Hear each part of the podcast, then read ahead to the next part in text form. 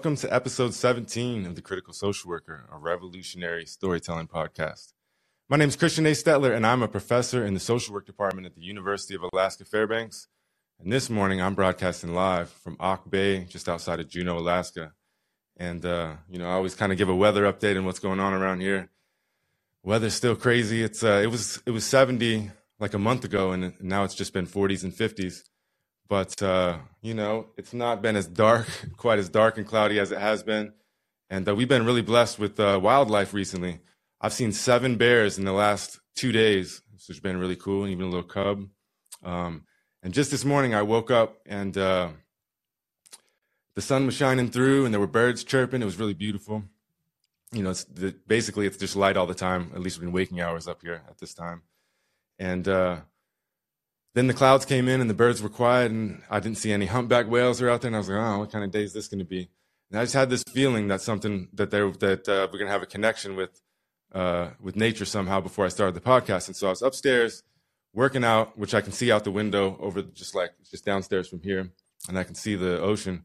I'm just finishing my workout, and there come, I saw an orca come up, and there was like 12 of them. We we all ran downstairs. My wife's uh, family or, or, her friends are here visiting from the UK, so we all shouted and ran downstairs. The first I only saw one little one, but there was like at least 12 of them, I think, maybe more. Um, and they sat and went through, and they were kind of flapping around. It looked like maybe maybe the salmon, maybe the king salmon have arrived, and they were having some food. I'm not sure but that was a real blessing this morning. Uh, so if you see a bunch of boats behind me and the podcast at all, that probably means that there's uh, orcas or at least a humpback out there floating around. But anyways, um, I'm very excited about this morning's episode. Uh, I've got Stephen Silva Brave here blessing us with his knowledge, wisdom, and experience. So I'm really looking forward to speaking to Stephen. How how you doing, Stephen? I'm doing good. My uh, weather is nothing like your your weather.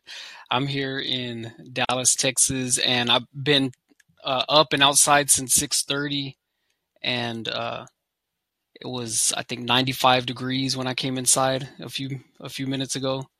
95. So, yeah, it's it's that time of year where, but it's funny because you know a month ago 85 felt unbearable. Now, now, like your body starts acclimating. Now it's like 95 is like, ah, as long as there's a breeze, you can you can handle it. Yeah. But yeah, no humpback whales or anything over over here. Awesome like that.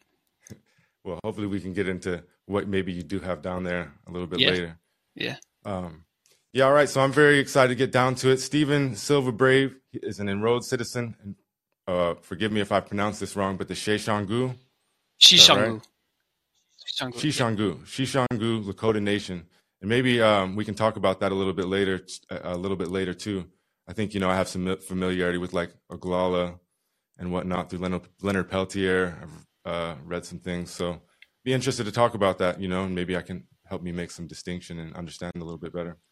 Um, Absolutely. Yeah, it's uh, also known as the Rosebud Sioux Tribe of South Dakota. Right now, he resides in Dallas, Texas, where he is a licensed chemical dependency counselor intern and a consultant for Texas' first statewide Native American Studies course, where he's helped develop a community led curriculum for Texas public schools. Stephen's currently enrolled at the University of Texas at Arlington's Bachelor of Social Work program, where he won the Outstanding Student Activist Award in spring 2022, and is conducting undergraduate research on grassroots missing, murdered Indigenous women organizations. There's a lot of people that should be interested in that up here, too, um, in, in Alaska. Uh, some stuff going on here, too. Um, yeah, so happy to have you here, Stephen. Um, I hope that you can share more about yourself and your story and let you tell it in your own words. Uh, we don't do too well with the. I always say that this podcast doesn't do too well with the formal uh, introductions. We like to let it unfold through stories. So hopefully we can get uh, get down to that in just a little bit. All right. So like I said, I can't wait to get down to it. Before we get into the dialogue, there's just a few things that uh, I feel like we need to cover every episode, and so First of all, I want to say that this episode or the podcast would not be possible without the University of Alaska Fairbanks Department of Social Work. Um, we're supported in every way through UAF, uh, the College of Liberal, Liberal Arts, and uh, the Social Work Department. Um, however, we want to be clear that the whatever me and Stephen talk about, or any of the uh, listeners that tune in, that call in, or ask questions, uh, you know, we can be opinionated folks. So uh, all of our opinions, all of our thoughts, they belong to, to us solely. and they don't represent uh, UAF, Social Work, College of Liberal Arts, or any other organization. Um, any, if you have, and if you have a problem with what one of us says, or you want clarification, or whatever, um, I wholeheartedly invite you to just take it up on the podcast later on and ask us a question via calling in or put it in the chat. Um, yeah, so if you have a problem with with one with something that we share, just take it up with with one of us. And you can also email me if you have a serious concern at uh, ca stettler. That's c a s t e t t l e r at alaska.edu. All right. Um, and our mission statement reads The Critical Social Worker podcast unfolds unique stories and diverse perspectives to foster critical dialogue, empathy, and understanding for all listeners. Through storytelling, through storytelling grounded in social work values, we aim to change ourselves and the world one story at a time. It's a lofty goal. But uh, one of the underlying themes of that mission statement is obviously the idea of telling stories. And so we here at the Critical Social Worker believe that each individual is multi layered with unique life experiences. And we want to help unfold some of these layers through stories that we can learn and grow from, stories that can help build critical consciousness. Um, yeah, and I want to throw it back to the UAF, uh, University of Alaska Fairbanks Department of Social Work. Uh, it's a really badass program, and I'm obviously biased. I work there, I'm a professor uh, in the department. However, I also uh, earned my BSW before moving to Hawaii and then coming back.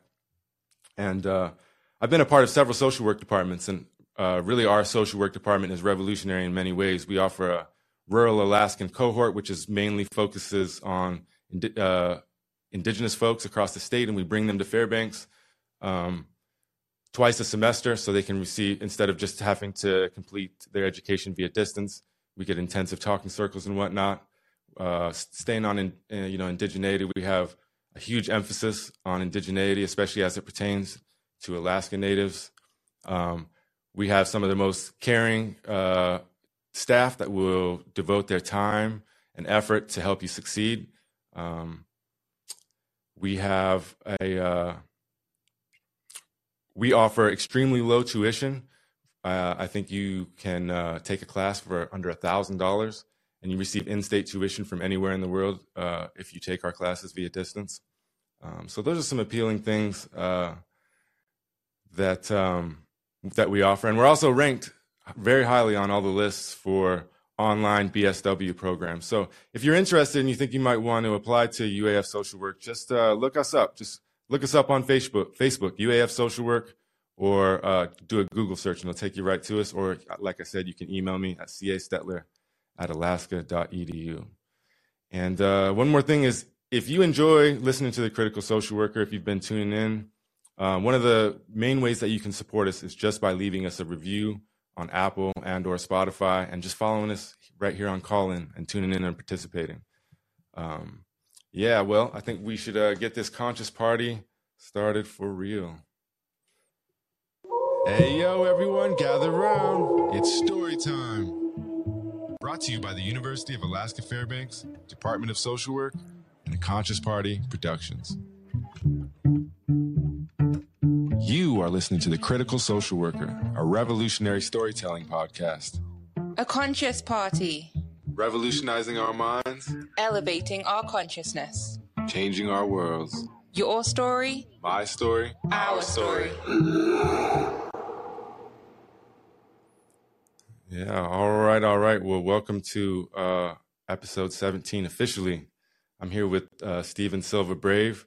Um, and before I get to my first question with Stephen, I just want to take a little story time for myself um, to, as we lead into this. So I've shared about uh, some of my addiction and substance abuse problems a little bit here and there on the podcast that from various episode to episode. But I think, you know, you can always tell these stories in, in different ways or from different perspectives. And so the way I want to tell this one is uh, I began using meth in, a, in my friend's basement with his mom who had just got out of jail, uh, probably right around like 21 years ago, 20 years ago, something like that. And uh, used it for a while, ended up, uh, you know, hooked on the lifestyle and, uh, you know, the confidence that the drug gave me. And uh, in those initial stages when I was only using sometimes, you know, having fun, just staying up for the weekend with friends, uh, my friend, his name was uh, his nickname was Bubba. This real big guy, and he uh, called me one day to ask me to pick him up. And so I drove to this address that he gave me, and I went and knocked on the door and went inside, and I was like looking around, and Bubba's on the couch, and it's you know it's like a hardcore drug house. So you know all kinds of drug use going on, but it's paraphernalia, it's dirty, it's uh, it was real nasty, nasty house, and uh, I looked at Bubba when we got out and when I was when he was sitting in my truck, and I was like, "What the hell are you doing in a place like this?" And he just kind of shrugged. And uh, life went on. Still friends with Bubba over the next, I'd say, about a year or so, as my addiction progressed. And uh, to make a long story short, about a year later or so, I woke up in that house, that same exact house, on the same couch, and uh, I remember that the lady who lived there, she uh, I, I don't know what her ailment was, but she had oxygen tank with a over her nose, and she was still smoking meth and smoking weed and smoking cigarettes and everything else. And uh, she gave me, I think she gave me ten dollars and asked me. She said, "Ace, can you go to the uh, can you go to the store and get me a pack of cigarettes?" I was like, "All right, cool." So I was walking to the store, and uh, I just had this feeling like, ah, "This is it. I'm done. I can't, I, I can't go back to that house." And so I took the ten bucks and I bought which shows you the my idea of nutrition at the time. I bought a dozen donuts, and I was walking down the street and I was eating the donuts, and uh, I could only. I remember I was real disappointed because I could really only eat like like two or three of them. I couldn't put them down. You know, I hadn't really been eating much, and uh, so I left the rest of the box of donuts on the ground, and I just kept walking and walking until I ended up at the hospital. And I I really didn't know much about treatment and recovery at all, so I just went to the psych ward and asked if I could check into treatment and they said they didn't do substance abuse treatment. So I called uh, my mom, who I was ostracized from uh, at the time, and she happily came and picked me up and drove me to a different hospital, which had a treatment center. And I stayed there for uh, 28 days um, and went to treatment. Um, and it was uh, it, it's interesting how this intersects with Stephen's story as well, because Stephen can tell you more about it. But I know alcohol played a big role in yours. And although I come you know, I've experienced a lot of alcoholism growing up and and whatnot. I, uh, as an early adult, I wasn't really that interested in drinking alcohol. But after I went to recovery, and it went really well for me, you know, I, I really uh, embraced recovery for that first little while. You know, I was going to like it was a it was a different uh, different culture in recovery back then uh, before you know the internet and social media, and there was a um, you know, there were a lot of things going on, a lot of events and interactions going on. It was a really great time to be in recovery. But I grew bored with it over time, I guess you'd say. Um, and I still had social anxieties and whatever. And so, you know, I ended up starting to drink again, or not really again, but um, started drinking regularly. And that progressed all the way into my 30s. So, like over a decade. And, uh, you know, it like it wasn't necessarily all bad. I had a lot of great times with family, with friends, um, you know, lots of great memories and whatnot. But like it was slowly like tearing me apart. Um, you know, my tolerance went up. I was the type of uh, drinker that um, can function very highly when when I when I drink a ton, and that's a blessing and a curse at the same time because that makes you you know believe that you can get behind a wheel. It makes you think that you can keep drinking when you know maybe you get to a point where you you know you can't whether it's not you didn't eat right that day or whatever. But i had i mean i was gaining weight. I was um and even when i look at the pictures like i just look at my eyes and i'm just not was just not the same person. It was holding me back. And i don't mean to criticize folks that that do choose to to partake anymore but i had to really come to a conclusion that it wasn't for me. And so while it seemed like the real battle was when i went to recovery back in the day. I never really struggled with not using meth again after recovery. I never came across it. Just just you know the going back to all that didn't make sense for me. But alcohol was hard for me because everybody i knew when i really took an inventory later on everybody i knew whether you're talking about family friends acquaintances and so that's really hard. Um, it's not like i was the type that you know i'm waking up in the morning looking for a bottle of gin i wasn't that kind of an alcoholic i was the alcoholic that needed it to do anything socially pretty much um, and so it was hard for me to give it up and i really had to uh, make some slow life changes. And even then, I wasn't ever able to say, like, you know, I'm quitting today. Even though I said that to myself several times, I would always go back to some degree. it really just happened for me gradually and naturally, and I slowly cut it down as I became more aware of what it would do to me each time, and then I just stopped. And so those are my kind of two intersecting stories of recovery between, you know, more illicit drugs and then, you know, the legalized alcohol. And so, Stephen, I was wondering, you know, I know you have a very interesting story, and if you saw, if you haven't, you can go on. We put it on social media on Facebook and Instagram, but you know, even just looking at this, the the photo of you, and I have a friend that went through something very similar, and like the photos are very similar, and uh, I just want I just want to open it up and have you tell your story. You know, like how did you get to where you are today? You know, I look at you and you look like this. I would never guess. I'd say that you look like this healthy, strong man with all the confidence in the world, and I mean that's that probably represents you today. How did you get? How did you get here? It's a it's a long it's it's a long story. Of course, as I mean, even how you just told yours, twists, turns, bumps. You know, it's it's uh, you know, like they say, a, a journey. Uh, for me, and you know, every time I do a podcast, to interview, like it's not like I've done hundreds. You know, it's like a handful. I always, when I go back and listen to myself, there's always those moments where, oh man, I wish I wouldn't have said that, or oh, this would have been a good opportunity to say this, or um, or man, that that wasn't probably uh, someone might have find that found that offensive, or I said this stat and I said the wrong number. So I always want to like I already want to pre-apologize for for anything that uh, that I say that isn't perfect, you know. But I, I always know that um, you know they say uh, perfect is the enemy of i mean uh, yeah perfect is the enemy of great right like you're trying to be perfect and you don't let yourself be great so and uh, you know i have adhd so i talk i get off on side side track side quest all of that. So um but uh yeah i i i love telling my story um in spaces like this um just because I, I, believe like like you like like everybody has a story right? Like like each person has a uh, unique story.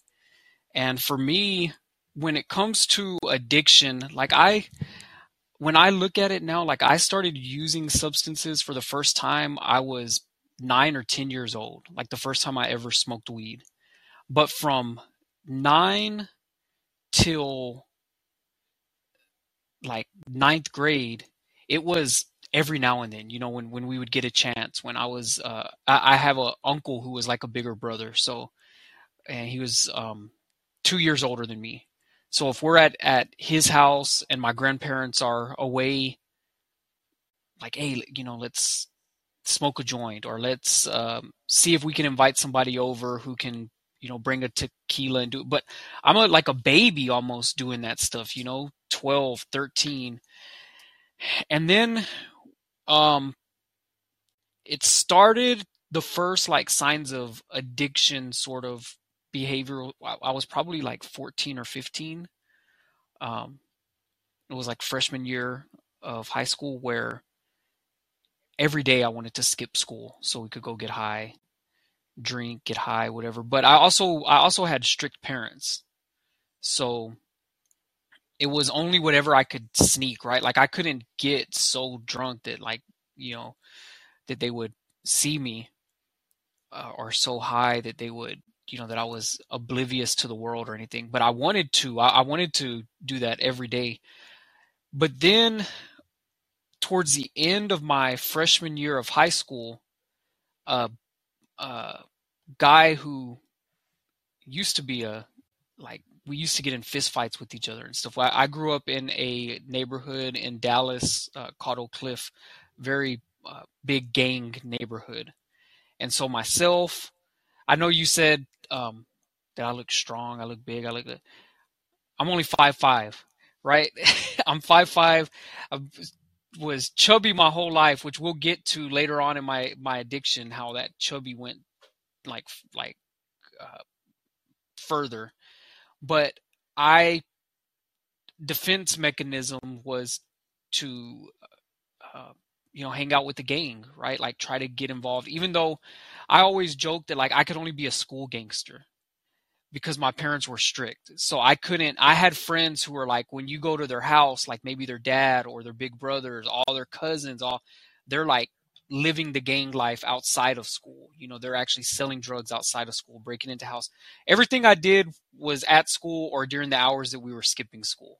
And then at home, I'm like watching wrestling or, you know, sitting on the floor listening to headphones playing Sega, you know. But at school, I was a gang member. Well, when I was in ninth grade, one of the guys who we used to be like rival gang members and we had been in fistfights, I went up to him to to uh, uh, fight him one day, and he was like, "Hey, no, no, uh, my life has changed. Like, you can hit me, I won't hit you back. I'm a Christian now." And I was like, "Okay, that's that's weird. I'd never seen like experience anything like that." And he, uh, another friend of ours, started saying like, "Yeah, um, uh, his name was Chris. He's like, Chris invited invited me to go to his church.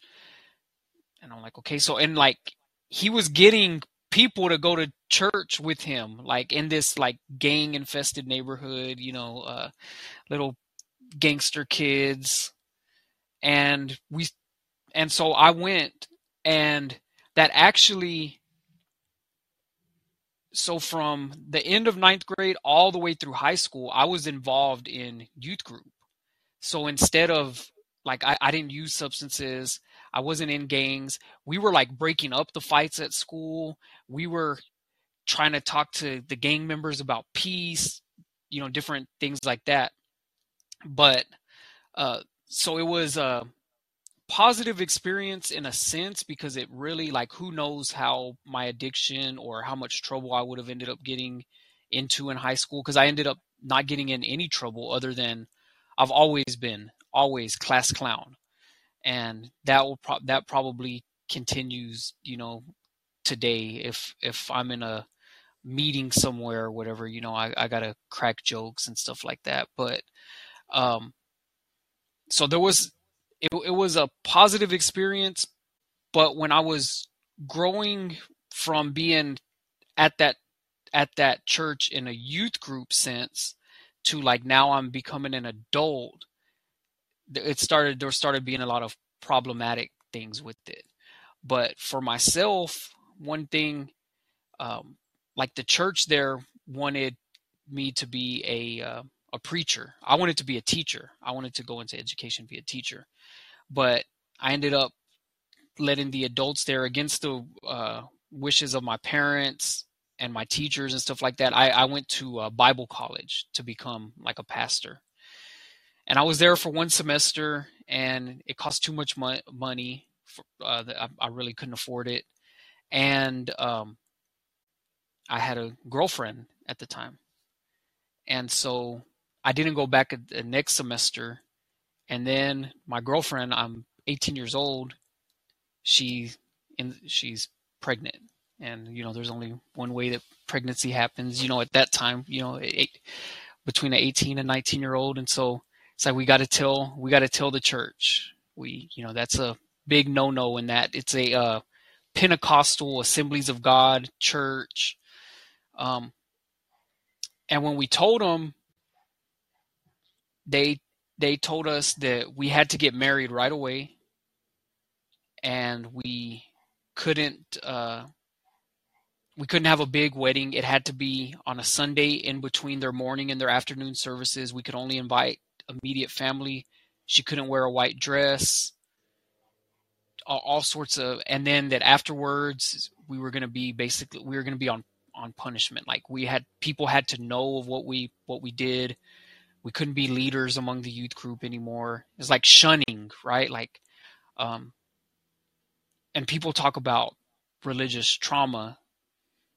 Uh, this is some of the kind of stuff that, that comes from that, right? Because we're just kids. And like at that time, like I believed in everything. Well, especially when I was 14, 15, 16, every year that goes on, you realize a little more that like the adults aren't everything that they're saying, that that they are, right?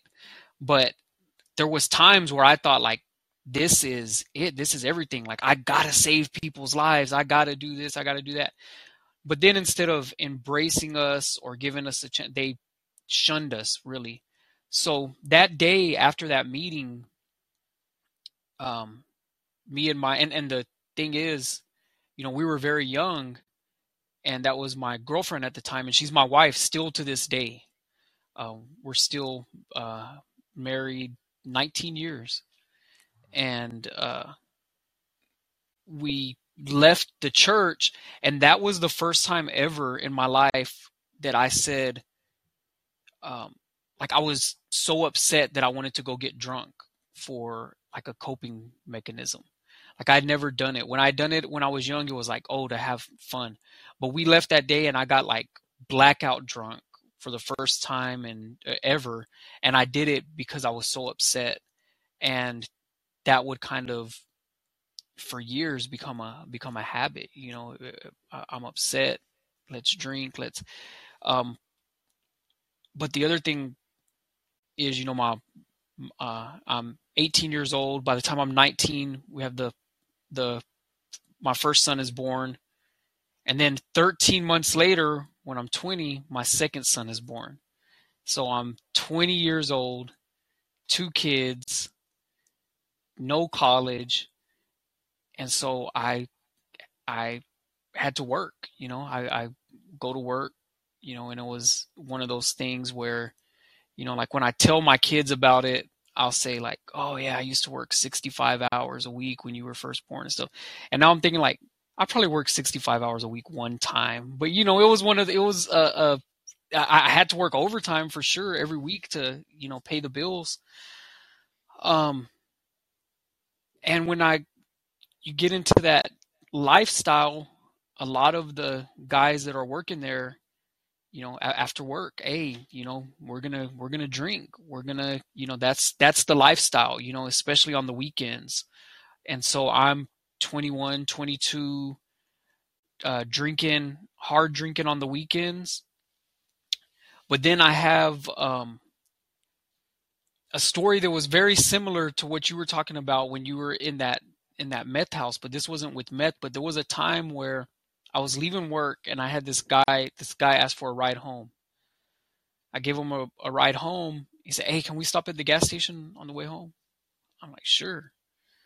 And uh, we stop at the gas station, and he gets out, and he, um, when he comes back, he has like two uh, 40 ounces in his hand, and he, you know, sits in the in the passenger seat, and he starts opening one.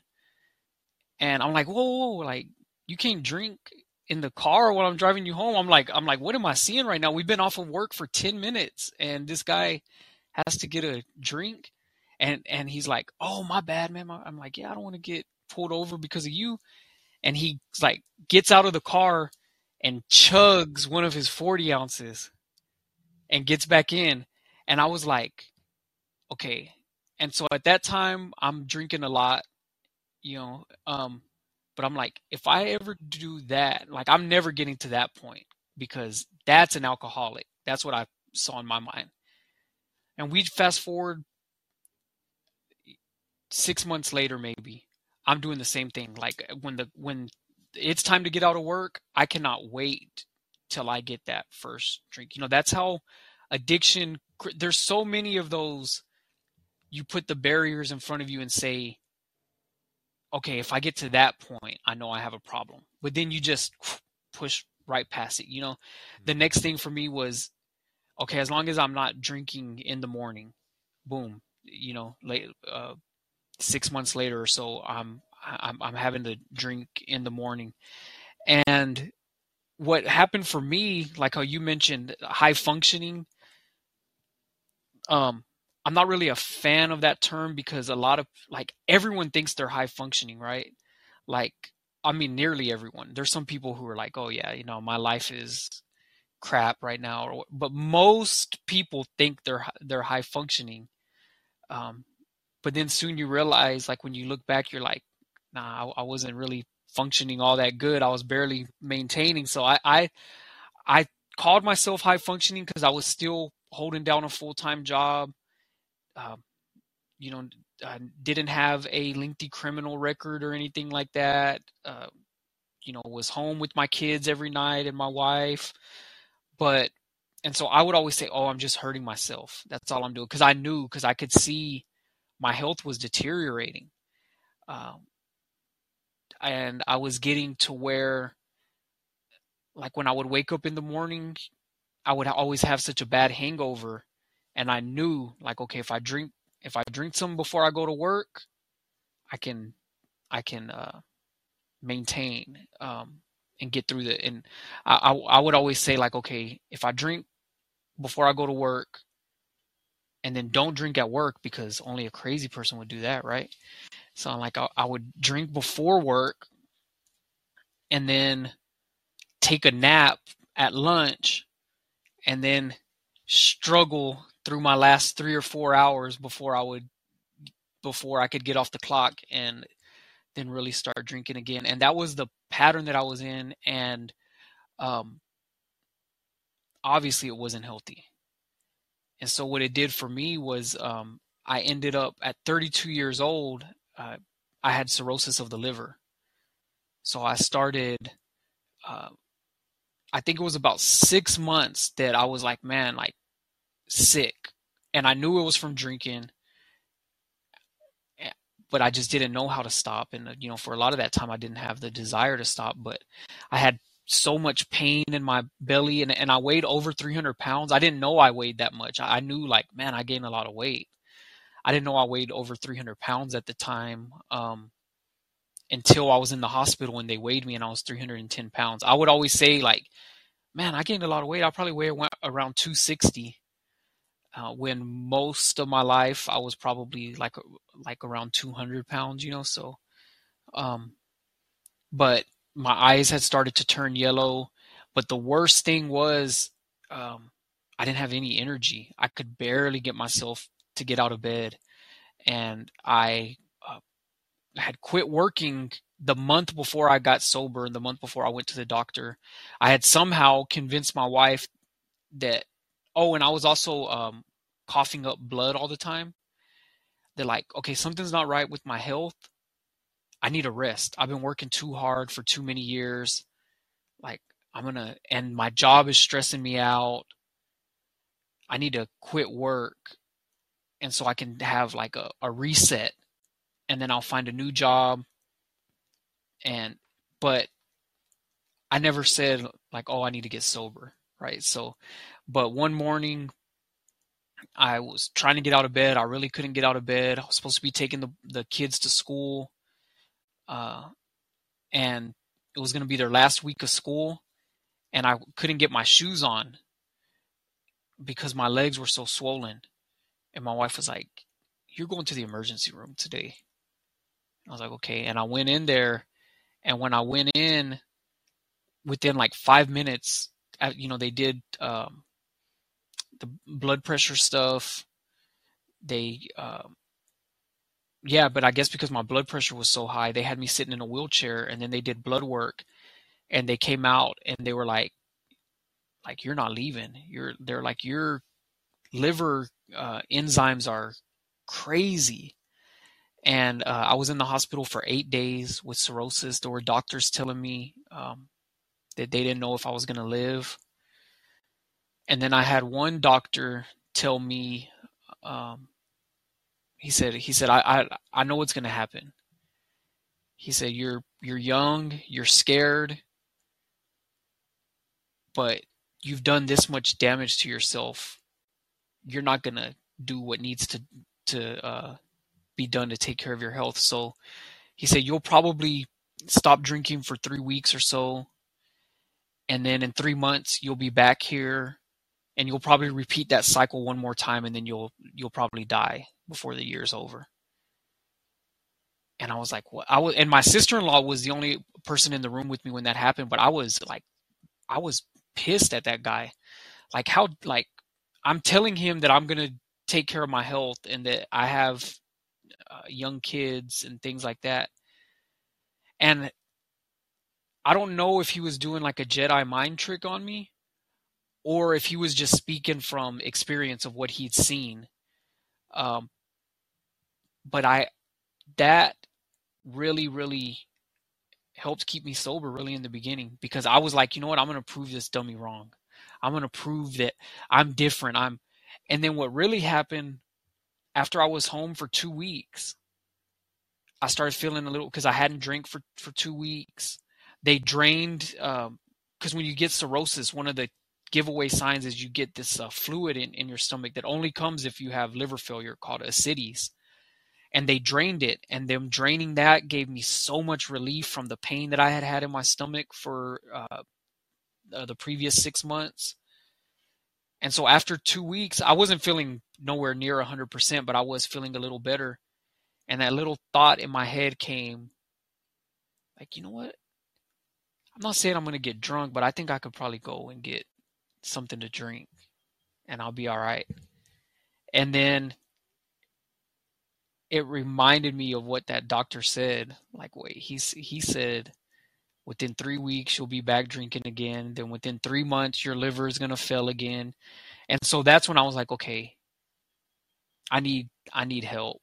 And that was the first time that I ever sought help. And I went to um, to like a, a AA meeting which um, I know we'll probably get into it more later. In the beginning, that was very crucial for me to uh, get and stay sober. I, I'm I don't I, I, don't do that anymore, but it was in the beginning um, really finding other people was a huge part. So that's that's kind of my sobriety story, and then from there, once I got sober, um,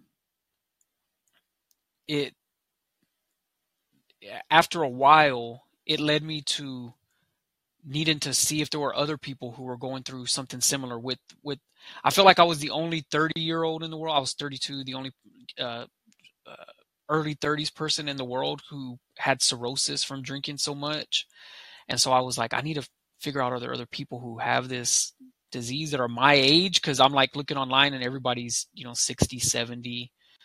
Um, and then I'm like, and also do I know anybody else who doesn't drink? Because everybody I knew, it seemed like it, it, it seemed like everybody I knew partied and drank and stuff like that. And so um, I started, you know, sharing sharing my story, and that led to uh, that led to you know really how I started becoming open about it, which then led to me getting the um, uh, the licensed chemical dependency counselor certification because at the time I was helping so many people that I was like, well, maybe I can do this for a living. And then the counseling turned into social work really de- during the pandemic. And yeah, I, I like, it's just so many turns. I, I don't know if you have any, any questions so far, because I feel like I've been rambling for a while. Yeah, well, um, you know, I'm trying to. I've, I've read your story and hear, hear, you talk about it. I'm trying to put on a time on like somewhat of a timeline in my mind. And uh, you know, I know for me, when I stopped using drugs, I kept that uh, and went to recovery. For the most part, I didn't talk about it at all. Like I didn't talk about it with the kids I worked with. I didn't talk about it with like you know uh, romantic partners, females. I didn't talk about it to to family. Um, I didn't talk about it to anyone. I uh, at work, whatever. I just kept it, tried to put it behind me, and uh, it wasn't until much later, you know, that I, uh, you know, felt the call to to open up a little bit and let my story not only he, uh, help other people, but it's also healing to share your story. And you know, sometimes the only thing worse than everybody knowing is nobody knowing about it. You know what I mean? And just just carrying it solo. You know, after I stopped going to to recovery meetings and whatnot anyway. And uh, I was just curious, how did you decide? You know, like how long after you uh, you know went got into recovery did you decide that you wanted to use your story? And did you feel any? Uh, I guess I didn't mention that. You know, the reason I didn't do it is because I was I had a fear of um, of being judged and feeling ashamed because of that judgment. And you know, I I really empathize with your religious story. You know, I grew up in Utah, and so you know, really homogenous Mormon LDS culture and no no hit on them. It's just hard to be to to kind of grow up and and and be living in sin. I guess if that's if, if that's the way you want to put it. But how did you decide um, to use your story? Yeah, what's crazy is mine is almost the opposite of what you said what happens with yours because I was like when I first got sober. So I remember the first time that I told anyone other than my family was exactly when I uh, when I was gonna get like my two month, my sixty day chip, you know, in AA. I I remember so clearly. So now, like two weeks ago, was my seven years, and I know some people um, count every single day, and some people believe like that counting days makes it harder and makes it more of a struggle. And I'm somewhere in between. Um, you know, like I, I don't count every single day, but I definitely know when the big big days come, like the year and the things like that. But in the beginning, I was like every single day like had a little counter app on my thing like oh i'm at 58 days i'm at 57 days i'm at 50 like man will i make 60 you know or like i know i'm gonna make 60 type deal and i remember clearly on on uh, my 60 days sober and i remember i was sitting on the arm of my couch and i'm typing up this thing on facebook and like i'm gonna tell people that i'm uh that I haven't drank in 60 days and that it's the best decision I've ever made and things like that. And I was like so excited about it. And, but I was like, now what's to happen? And I did kind of feel like, like I might be burning everything down, but I'm cool with that. Like, because from the time I was 18 until I stopped working when I was 32, I had uh, worked in uh, like banking and doing uh, auto loans and and credit department and things like that. And so I did think like like uh, you know if people start knowing like oh he has a drinking problem or he has they they, they might not hire me. But I was also like, but maybe I don't want to go work at places like that that wouldn't hire me because of that. So and also I was like, what is my friends gonna say? My family members who don't know the ones who I party with the most. And I put it out there, and two things happened. Every single person was supportive. So it was like that, like, man, I'm so proud of you, or oh, man, I've been noticing something was different about about you, you know, like type type stuff. Um, way to go. Hopefully you could get 90 days you know that that kind of stuff. Um, oh we're so glad to hear you're doing better. You were you were worrying me so much with your health and you know things like that. And then people started publicly and privately reaching out to me like hey man uh, i haven't drank in two years either man. My stuff had got real bad or or uh, you know um, yeah i i had um, this these ulcers from drinking. So I haven't drank in five years. And these are people who like I interacted with fairly often or coworkers or stuff like that. And so I was like, like there was a time where I was thinking nobody can relate to me. No, nobody my age can. Nobody in my circle can relate to me. The people who struggle with alcohol are different than me. The p- people who struggle with substances are different. Like where the people that I and then come to find out they were there, but they just weren't open about it, which is totally fine. Like every, everybody has their own whatever, but I was like, I'm going to be open so that if there's somebody who's looking for, looking uh, for what I was looking for was someone who they could relate to. So that's what made me, and it kind of for a few years really it became like my identity right like it's what i posted about online it was when I was out and about. I was all about recovery, all about sobriety.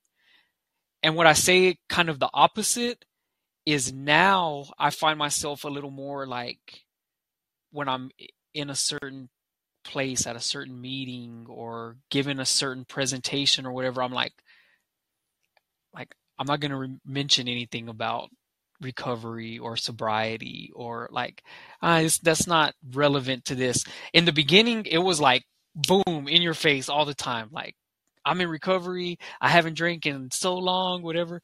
But now i do get the thought sometimes like wait like okay there's this research project they're looking for someone to be a part of and what if they think that like i might not be dependable because i could fall back to how i was even though I know that I won't, you know, but um it's weird how it's almost the opposite. Like like you said, as time's gone, you've got a little more, and I've got like a little like, all right, Stephen, chill out. You don't have to always lead with your sobriety story, you know, type deal. Yeah, one of the things that I that also turned me away from telling people, like I remember even I I, I saw a couple therapists over the years, and when I would bring up my time of addiction, even though it was a long time ago, they would always like bring it as the central focus that defined me. And uh, you know what I'm saying? Like I was trying to deal with other things. Like I had felt like I'd resolved those problems myself for the most part, and uh, and other people too. You know, then it's like, yeah, it just becomes sometimes it becomes like a, the relationship changes when when they learn things and they over, you know, that they take the information that you gave them too far.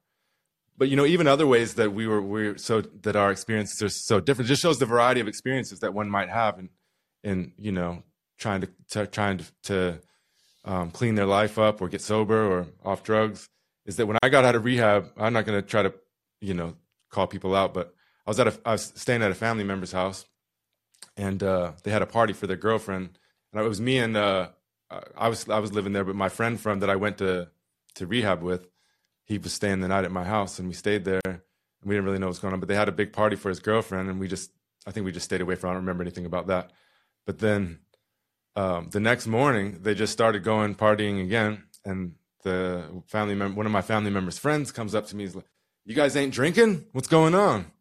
And uh, we're like, "No, we're we're good." And he's like, "Well, are you guys some kind of pussies or what? What?" And I'm sorry for saying that on the, but that's you know, like calling me,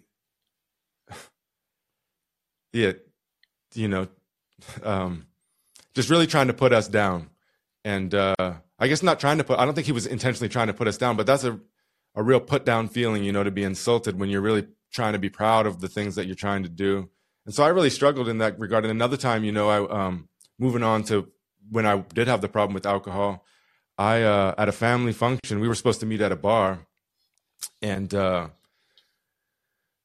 long story short, there was a country music. There ended up being a country music uh, concert at the bar. So my family had went there and decided not to pay the ticket price and go. But me and my friend had went in, and we were in this. We were out of town in Wyoming, and I got in a bar fight and um, ended up getting charged with a really serious crime. Woke up in in in jail with a hangover. Went to the judge, and it's a terrible experience. And uh, remember I got out, and my one of my relatives that picked me up said, "You know, I was very upset. I was crying. You know, like they had just charged me with a serious felony, which I didn't. I mean, I got it uh, reduced, so I'm I'm not a felon. But um, she told me, you know, maybe you just can't drink anymore.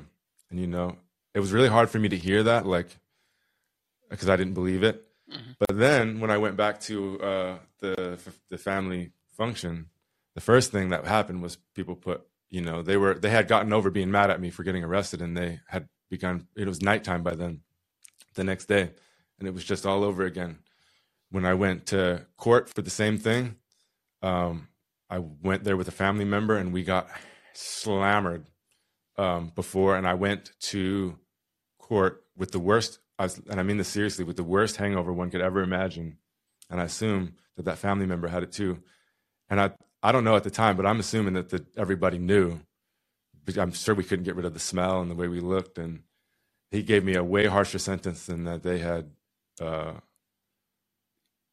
said I'm that the attorney said I might get. And uh, it was real hard for me to hear. But it just shows like the level of of insanity that I was going through, you know, like why would I and then yeah, I went for years after that.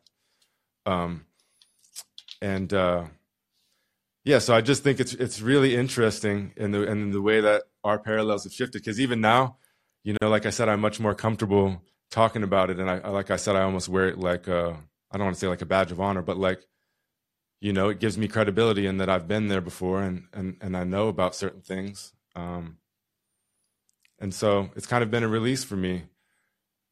But I was wondering another parallel or another parallel I have with you that's different is that although I didn't um,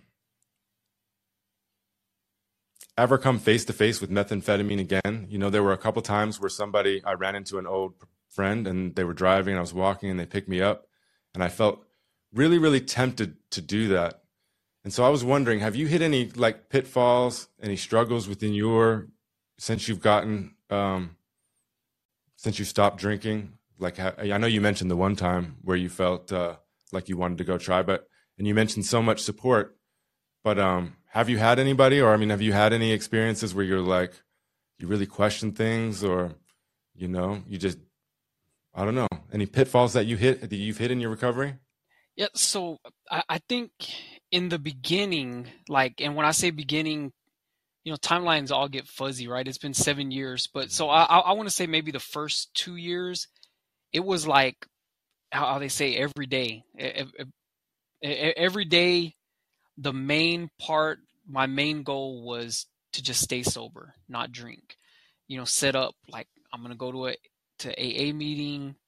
Uh, I have a workout plan. I have this person I can call. This um, stay away from this event. Stay, you know, like I'm staying away from certain situations, things like that. And then at some point, it became where like I'm I I'm like a uh, have like a rebel spirit, right? Like good trouble type thing, right? Like like I, I never been in in serious bad trouble, but a, a little bit, you know, I'm I I love hip hop. Um, I don't listen to punk rock, but a little of that punk rock spirit. And I started feeling like, you know what, the most punk thing you can do, the most hip hop rebellious thing you can do is go to a party where everybody's drinking and you're loudly not drinking, right? Like you're sitting at the bar asking for a coffee. Like I like I'll, I'll do that, right? And like because if I'm gonna hang out late, I need to uh, have a coffee, but also because it's kind of cool, right? To wait. To me, it's kind of cool. Probably everybody else thinks it's lame to wait at the bar and like, hey, what can I get you? Hey, y'all got coffee? Oh, no coffee. Oh, okay. Well, just give me a water then. You know, give me two waters. I'm really thirsty. You know, type deal. So I, I did that for a while. Like, like, um, put a spin on it, right? Like, like it's cooler to not drink than it is to to drink, and I would. So nobody would really ask me like, hey, drink whatever, because I'm like, kind of openly and they're laughing about it like he has a coffee and a water. Okay yeah we have our jack daniels you know so um but really i think the main thing and what keeps me from any pitfalls now and like today you know this this afternoon we're going to a, a uh, birthday party for a family member and there's going to be a lot of you know drinking there a lot.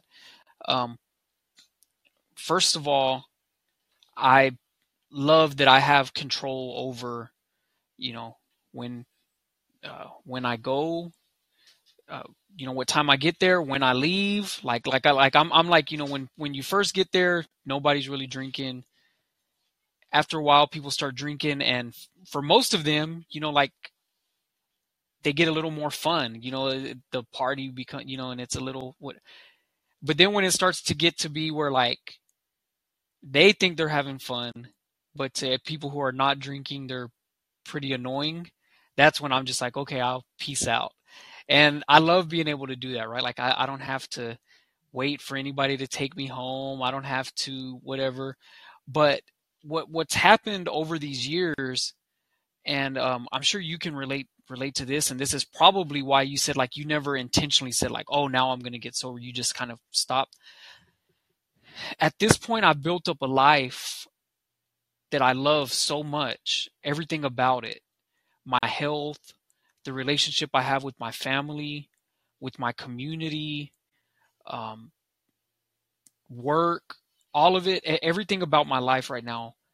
I, I love it too much to give up to to uh, for drinking, and I know for myself that even if I w- if I was to go to that birthday party tonight and have a few beers or one one mixed drink, I would lose trust from certain people or lose the way that certain people look at me. And, and that's it's not the same like that for everybody. You know, a lot of people it's not a it's not a big deal at all.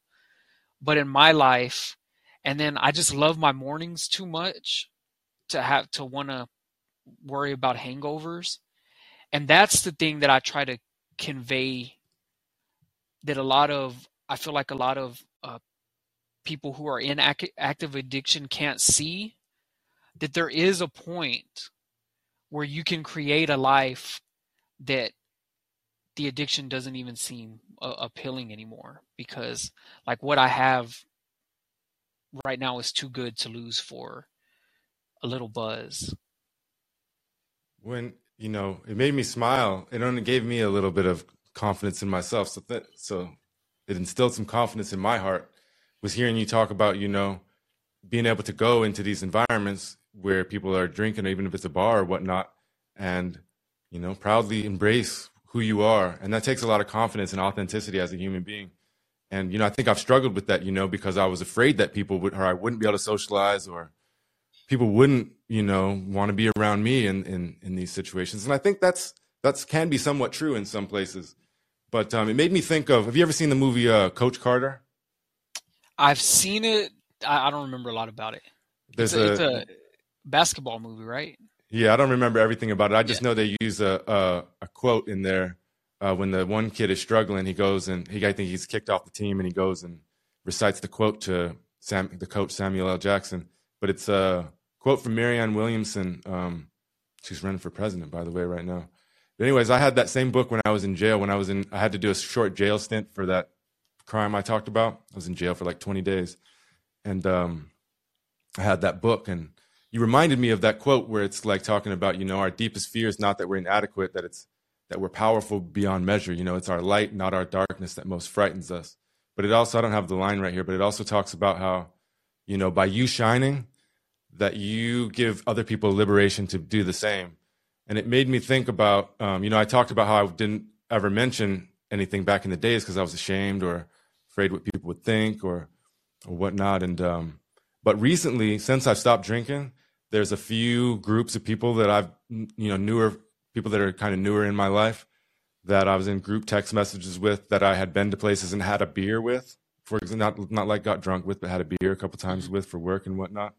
And I sent them a message and I just said, Hey, I just, you know, no pressure on anyone or anything. I'm just saying that if you see me not drinking or, you know, turning down a drink, I'm just, I'm trying to break some inter- intergenerational stuff. I was just really honest about it. And I just don't, I'm not going to drink anymore. Just letting you know you you don't have to do that. You don't have to worry about me. I'm just letting you know why I won't. And at least somebody in each of those groups responded. I've been thinking about doing the same. You know, I've been thinking the same thing, and it makes me wonder how many other people are, you know, waking up with those hangovers and waking up and whatever, and they're thinking to themselves, you know, I wish I wish I didn't have to feel this way, and that I think you and I are evidence that you don't, and you and I are both evidence as well as not just being not not drinking, for example but you know being uh, fathers and family members and um, you know working to help other help other folks it, it really is possible to feel better. Um, and so i just want to thank you for sharing that story and, and for just being you in general. I mean i really think that that gives other people permission to seek that out for themselves and that happiness and we Oh no, I was gonna say no, no problem, and and I know this isn't like a uh, recovery uh, podcast, you know, all, all, all that. Um, but I don't think like you don't have to be an addict to get uh, uh, to have the advantages of being sober, right? Like, um, it's it's like you said, breaking breaking generational trauma, not having to me now. I'm I'm all about being free and being as free as possible. And if you have any sort of addiction, that's or or any sort of like, hey, you know what? I don't really, I, I'm not addicted, but when I go to a place, I don't feel my normal self without either smoking something or drinking something or whatever. Like imagine being so free that you don't need to do that stuff. Like you're yourself either way. Or sometimes I tell people the reason why you go to a certain place and you feel like you have to drink when you're with that place or at that place is because it's somewhere you don't really want to be or you're with some people you really don't want to be with like like do something where you feel like you don't have to do that you know and and uh yeah it's just it's to, to me it's not all about recovery and getting clean and all that it's about being free about truly not not uh letting anything control you any person substance things like that Yeah. Well, I want to see if we can look a little bit deeper. So, uh, for the class I'm teaching in the substance abuse class I'm teaching this summer, I'm using the book um, "In the Realm of Hungry Ghosts: Close Encounters with Addiction" by Dr. Gabor Mate, and his one of his main mantras basically is uh, people always asking, you know, why the drugs or why the alcohol? Why are you why you doing this to yourself? He's saying it's the wrong question. That you should be asking why the pain. And I know for me, you know, especially after years and years have passed, and I'm able to look backwards um, as objectively as possible. You know, I see that the reasons for my addiction were far deeper than you know need wanting to use the drug. Like that was the very actually the smallest component of it, to be honest with you it was so many deeper issues that I had within myself that needed to be healed. You know, I had another, there's another, um, as a Yupik elder, um, she's passed away, so rest in love, grandmother Rita Blumenstein. But she says, you know, that we have, many of us have a hole, H O L E, a hole in ourselves. And uh, in order to be whole, H O L E, we have to fill the hole with something that's mm-hmm. better. And so I was just curious, you know, now that you can look backwards, did you feel did you see other things that you needed to resolve in your life other things that needed to be healed and other hole holes that needed to be filled before you could be whole that were unrelated to the i'm not unrelated to the alcoholism but i'm saying that they came before that and so you know maybe they those uh, feelings traumas whatever they may be you know helped lead you into that and perhaps you know alcohol also was uh, uh, uh, you know, self medication. Did you did you experience any of those things, or when you look back, do you do you feel that way? Yeah, for for sure. So so when I first got sober, so even before I got sober, whenever it was like obvious that it was a problem, um, my mom, you you know, she she knew that I had a problem, but she would be like, "Why, why? You know, we we brought you up so good. You didn't have this, you didn't," and it would make me think. And she would be like, telling me, you know, people who drink this much, like they've had, you know, this happened. Their parents got divorced, or someone got murdered, or someone like there was this, this, this. She's like, and so, and she was like, nothing like that happened to you. Like, why are you? And so when I first got sober, I would think the same thing, you know, and I would go to AA and I would think like, what, what is the reason? What is? And it took me probably you know three years or so and then now when i look at it like oh, oh, of course it makes perfect sense so first of all um, i'm american indian i'm lakota um, we oh and before i get too much into this i, I want to uh, dispel a myth that native americans have higher rates of addiction than anybody else blah blah every culture worldwide for as far back as they could go modern day whatever rich poor whatever struggle with addiction. And when you're looking in the United States, there are certain years where when they're going by records and stuff like this where American Indians have the highest rate. But then there are certain years where it's white people. There's certain you know so it's it's we don't have crazier rates of addiction than anybody else. It it affects all races, all you know, but okay, now into how that does affect no, but we we have all of us have um, generational trauma, right? My grandma, the reason that we're from Rosebud, South Dakota, which is the neighbor of Pine Ridge, by the way, like they're, they're Pine, Pine Ridge and Rosebud are neighbors. So, but my my uh, grandma is from Rosebud, born raised. But the reason why I'm in Dallas Dallas, Texas, is because when she was 18 years old, she got she got moved here as part of what's called a, uh, the Indian Relocation Act. So she grew up, went to the boarding schools, um, suffered abuses, things like that. Then when she was 18, they offer her this program where she can go and move to a city.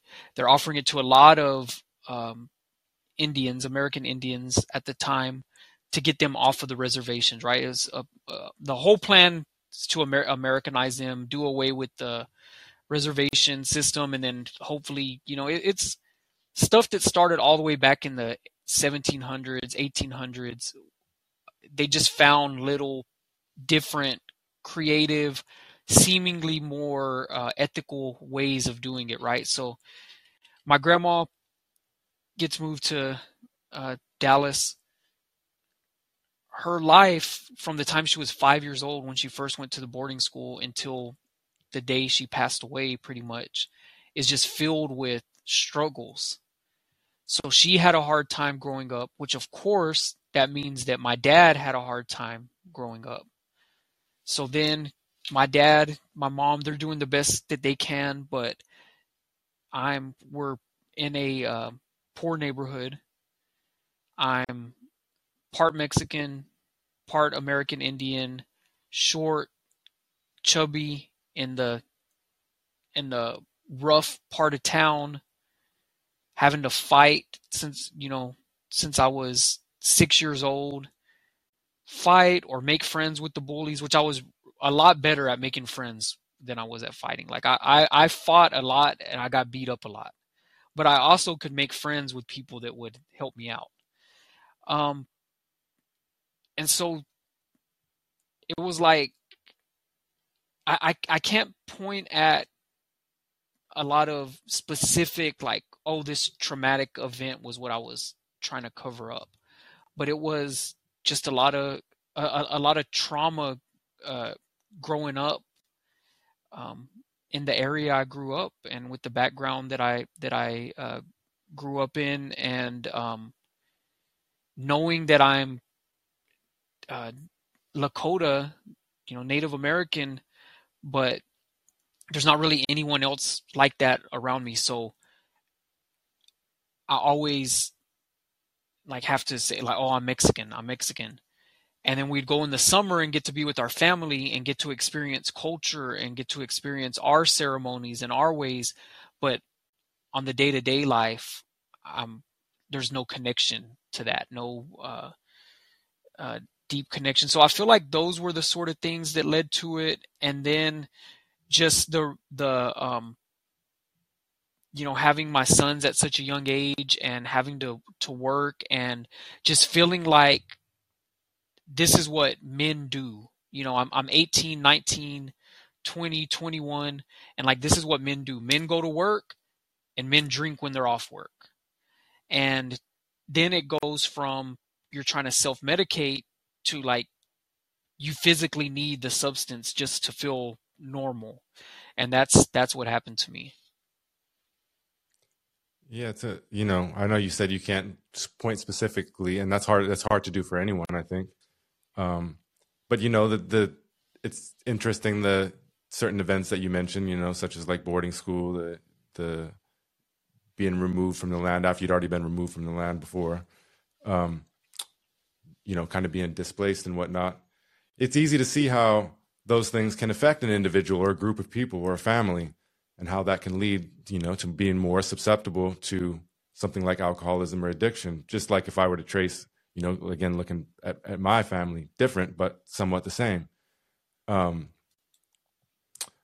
you talk a lot about, you know, how recovery led you to kind of reclaim your culture.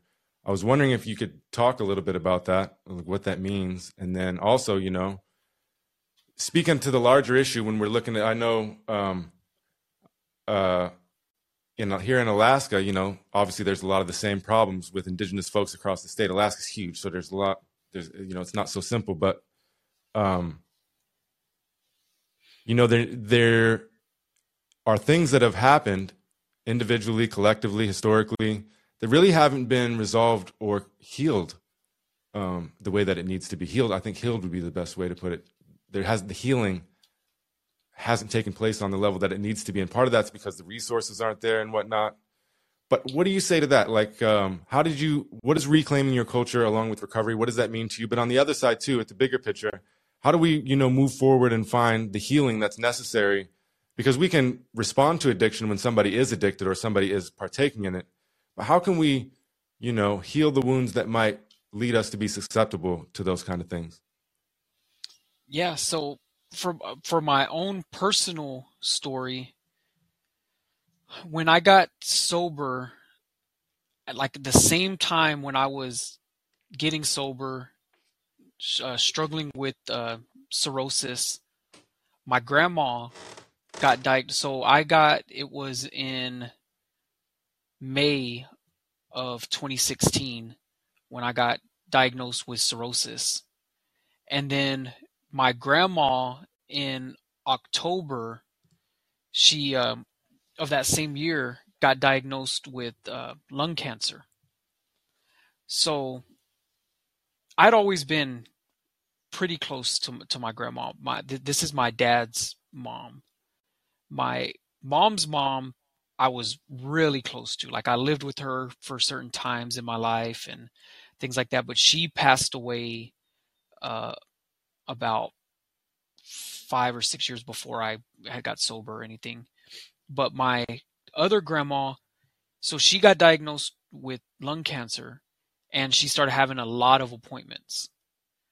Um, and she needed someone to take her to appointments. Well, guess what? Well, I wasn't working because I was also sick. You know, it took me like 18 months to really start to feel better from when I got diagnosed with cirrhosis. So in 2016, the end of 2016, I start like taking her to her appointments, and um, so like my days were, you know, taking my kids to school, go to AA meeting, take my grandma to appointment, go to gym, and do that like three, five times a week. And we're just talking, talking. And um, in 2018, I said, "Hey, we haven't been to to uh, South Dakota in a while.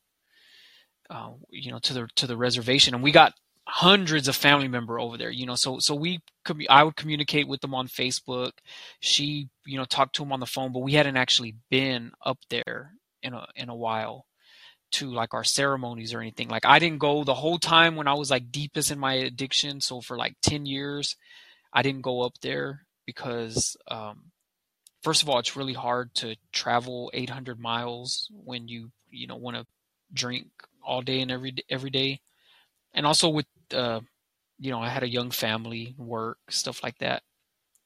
And I said, but let's go back because another thing that I was struggling with at the time was in AA. You know, they they have the concept of a higher power, but um, I knew I wasn't Christian and I was really like, I don't know if I have a higher power, you know. And then I was remembering, you know, the ceremonies that we went to from, you know, the time I was. Uh, we started going back. My grandma started going back, and we would go with her from the time I was eight until the when I was 19 was the last time I had ever went until I got sober. And I said, let's go, let's go up there and visit, and let's go to ceremony, and let's see you know, uh, how it feels. And man, right away, first of all, my family was all just like, welcome home. Welcome home. We're so glad you're bringing grandma home. We're so glad you're here. We, we you know, we, uh, we missed you. We're so glad to see you're doing good. And then there was just the power in the ceremony and, um, it, it changed everything when, when I came back. It, it kind of reminded me. So some people say, um, you know, oh hey, when you know when I was in my 30s, I found out that I was Native American. That didn't happen to me. Like I've always been Native. Like you know, my grandma lived with us. I we, we always known. You know, we visit our family every summer. Um, but I didn't um, have a relationship with the culture, with our beliefs, with our you know, with our spirituality and things like that um, until starting again in 2018 and that's when I started to see more like I was already helping people with addiction and things like that, but with saying more, um, I want to help my people. I want to help my people, and I want to get help from my people. I want to use our our ways, our ways of being, um, to stay sober, whether that rather than using um, another culture's uh, belief system or rules or things like that. Let's talk about um, 12 steps for a minute, uh, like 12 step programs, Alcoholics Anonymous, excuse me, Alcoholics Anonymous, Narcotics Anonymous, et cetera, et cetera. There's a lot of them. I don't know how many there are these days. But, um, you know, I think that for the most part, those steps really helped me at first, just because I, it, were some tools to look inward in there and, you know, and look at my life and, and try to make amends and things like that and one of the the uh, the things that it's kind of paradoxical because I really agreed with it then, and now I I look at it kind of the opposite, and that's the sense of powerlessness. Um, so you know, the, you got to admit that you're powerless over substances or over alcohol. And uh, at the time, you know, it was it helped me learn about humility. It allowed me to be humble in the situation and recognize, you know, that I needed help and um, and whatnot. However, like if you move forward several years later, um, you know, they use the serenity prayer in in in AA and oftentimes when you're closing it up. God grant me the serenity to accept the things I cannot change, the courage to change the things I can, and the wisdom to know the difference. And I really embraced that back in the days, um, you know, and I would say that every night.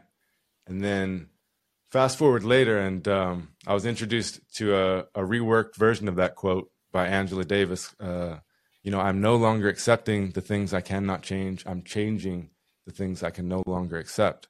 And today, in my world, I believe that I'm all powerful. And I don't mean that like in a huge egotistical way.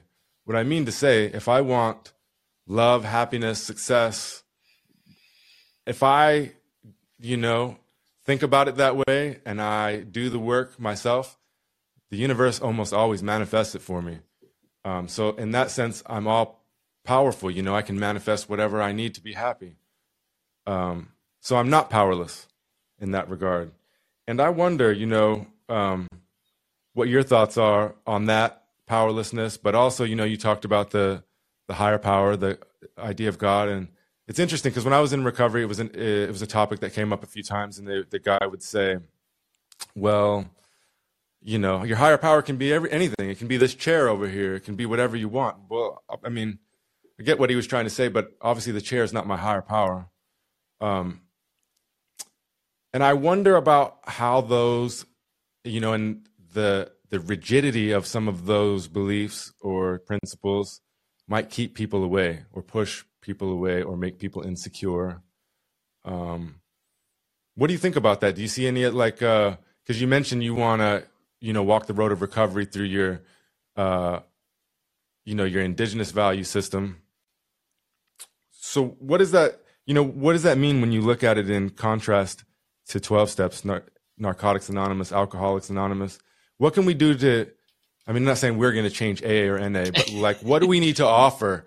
Because I feel like it's it, AA and NA have all these good qualities, and like you said, like things like brotherhood or sisterhood, or um, you know, sharing the same experiences and stories stories with people, um, getting a sponsor. All those things are very very positive. But what do you think's what do you think's missing? Like, how can we revolutionize this into the future to where we're providing more? I don't even want to word, use the word inclusive, but like you know, maybe things that are incorporating indigenous values, um, you know, not such rigid belief systems in certain ways, so that we can, so that it's more open for, especially these younger generations, you know, to embrace. I just wondered if you could share your thoughts on that.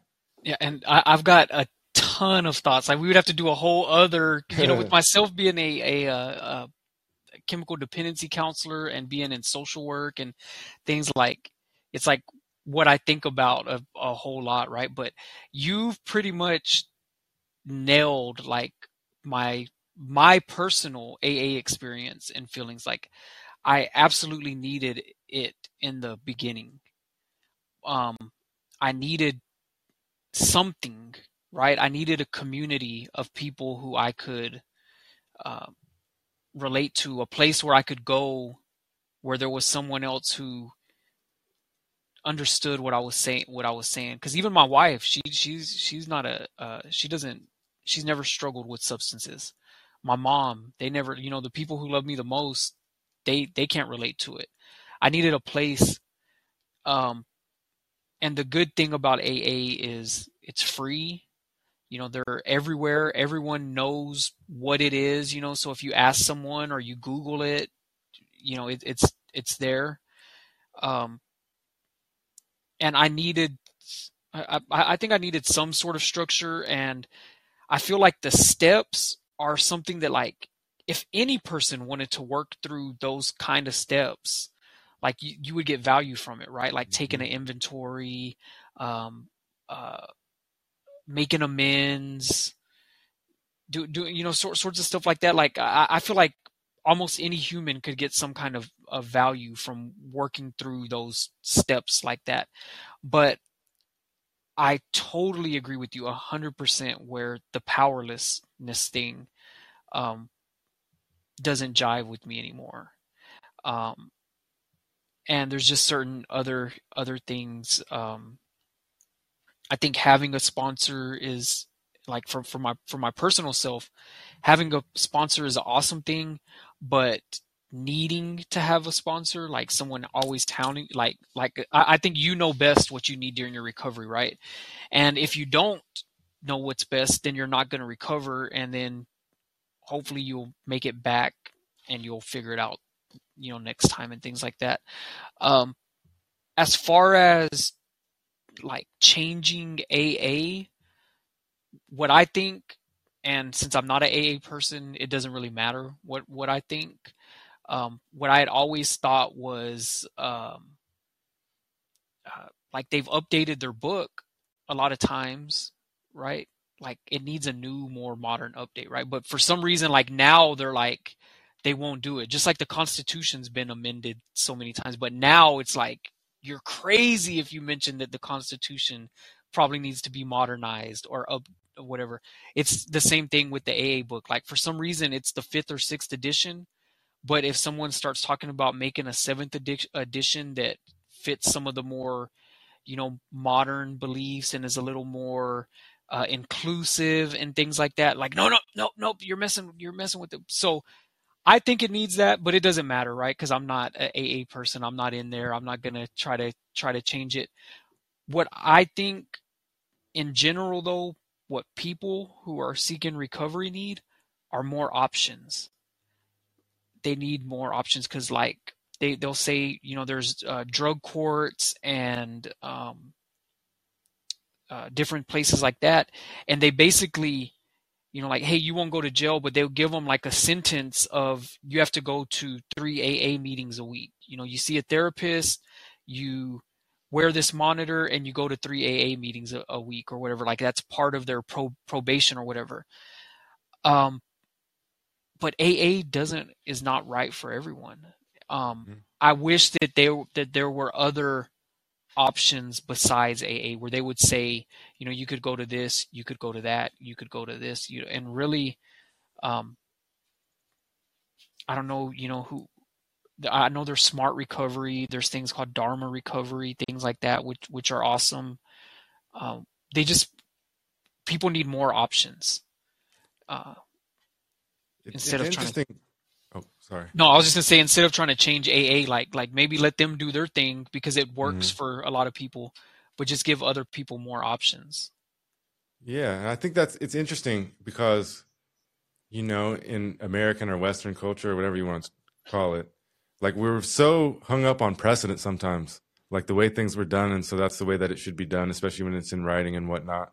And so I think you know, you mentioned changing AA. I don't think that AA is going to ever change because it's kind of dogmatic at this point um, to a large degree, and maybe that's why you know it's able to stick around so long.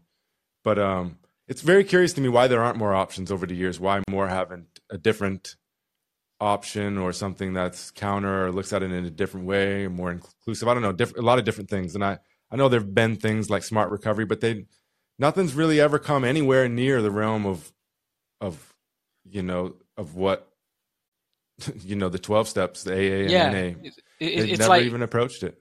They're they're they're they don't make money right? Like like you're, you're they they're vehemently against you know uh, taking huge donations or or charging for anything or anything. So this is not going to be the right word but in a sense it's like they have a monopoly on on that kind of thing. Just because the name means so much right? And like smart recovery like what's that? What's you know mm-hmm. if you're not in if you're not in social work or in counseling or something, most people don't know what smart recovery is. And and yeah, it's like how do we change that? That I don't have an answer for that. Like I, I would love for people to come, like like let's do it, let's do something. But how do you? Yeah, well, I just saw Heather's comment in there, you know, and she makes a good point. They are allowing people to choose so long as they're building social and recovery capital, meaning they're making figure somebody's making some money off of you. And I don't know what it's like there, Um, but some of the, the ways that it's changed in Alaska, just since you know, I first the first time I lived here as an adult was like 2009, and just since then it's changed significantly. And so basically, the model for much of Alaska is, um, you know, in particular Southeast Alaska, where I live, is that. Uh, you know they what they do is they offer outside folks from out of state ten thousand bucks uh, sign on bonus, ten thousand dollar moving bonus, and then they move them here and they don't give them the resources they need to be, you know, effective clinic clinicians or social workers or whatnot. And then they're here for a few years and they can't take it and they leave, and so it's an ongoing cycle of forever and ever. So, like I was mentioning, the I can't go through all the history, obviously, but you know, there's history of trauma with boarding schools and other things that have happened in in this area and villages and, and, and whatnot. And like I said, they haven't ever been the proper healing or the, the the level of healing that needs to take place has never happened. And so basically, you know, it's corporation here and, and elsewhere, corporations that are dictating what kind of I say corporations and and uh, insurance companies are dictating what and how people receive treatment. And uh, it's just like trying to stretch to you know it's like uh you know not enough butter spread out over too much toast right it's not really achieving the the the depth of what it needs to do to heal individuals or the community. And so i was wondering what what do you think about that? Like where are we going as as social work as a profession? It's over professionalized in my opinion.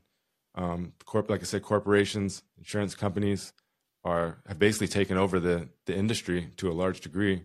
And so do you think that we can pull away from that and find more organic, you know, more towards spirituality, you know, earth-based religions, cultures, whatever, um, you know, more circular, reciprocal logic? Like do you see us being able to move social work forward in that in that direction or do you think we're we're stuck going down this this road of capitalism? Um both.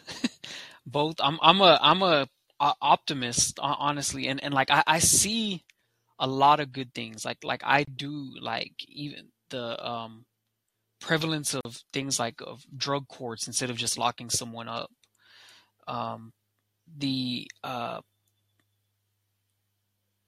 the um, you'll see there's like so many grants or government funded this or that or this you know um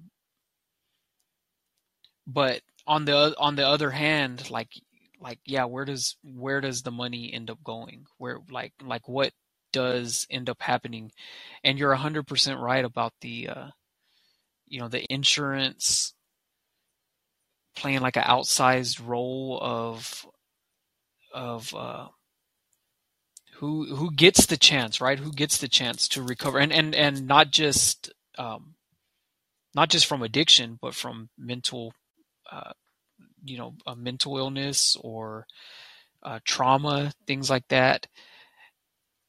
I see that there's a lot of people out there um,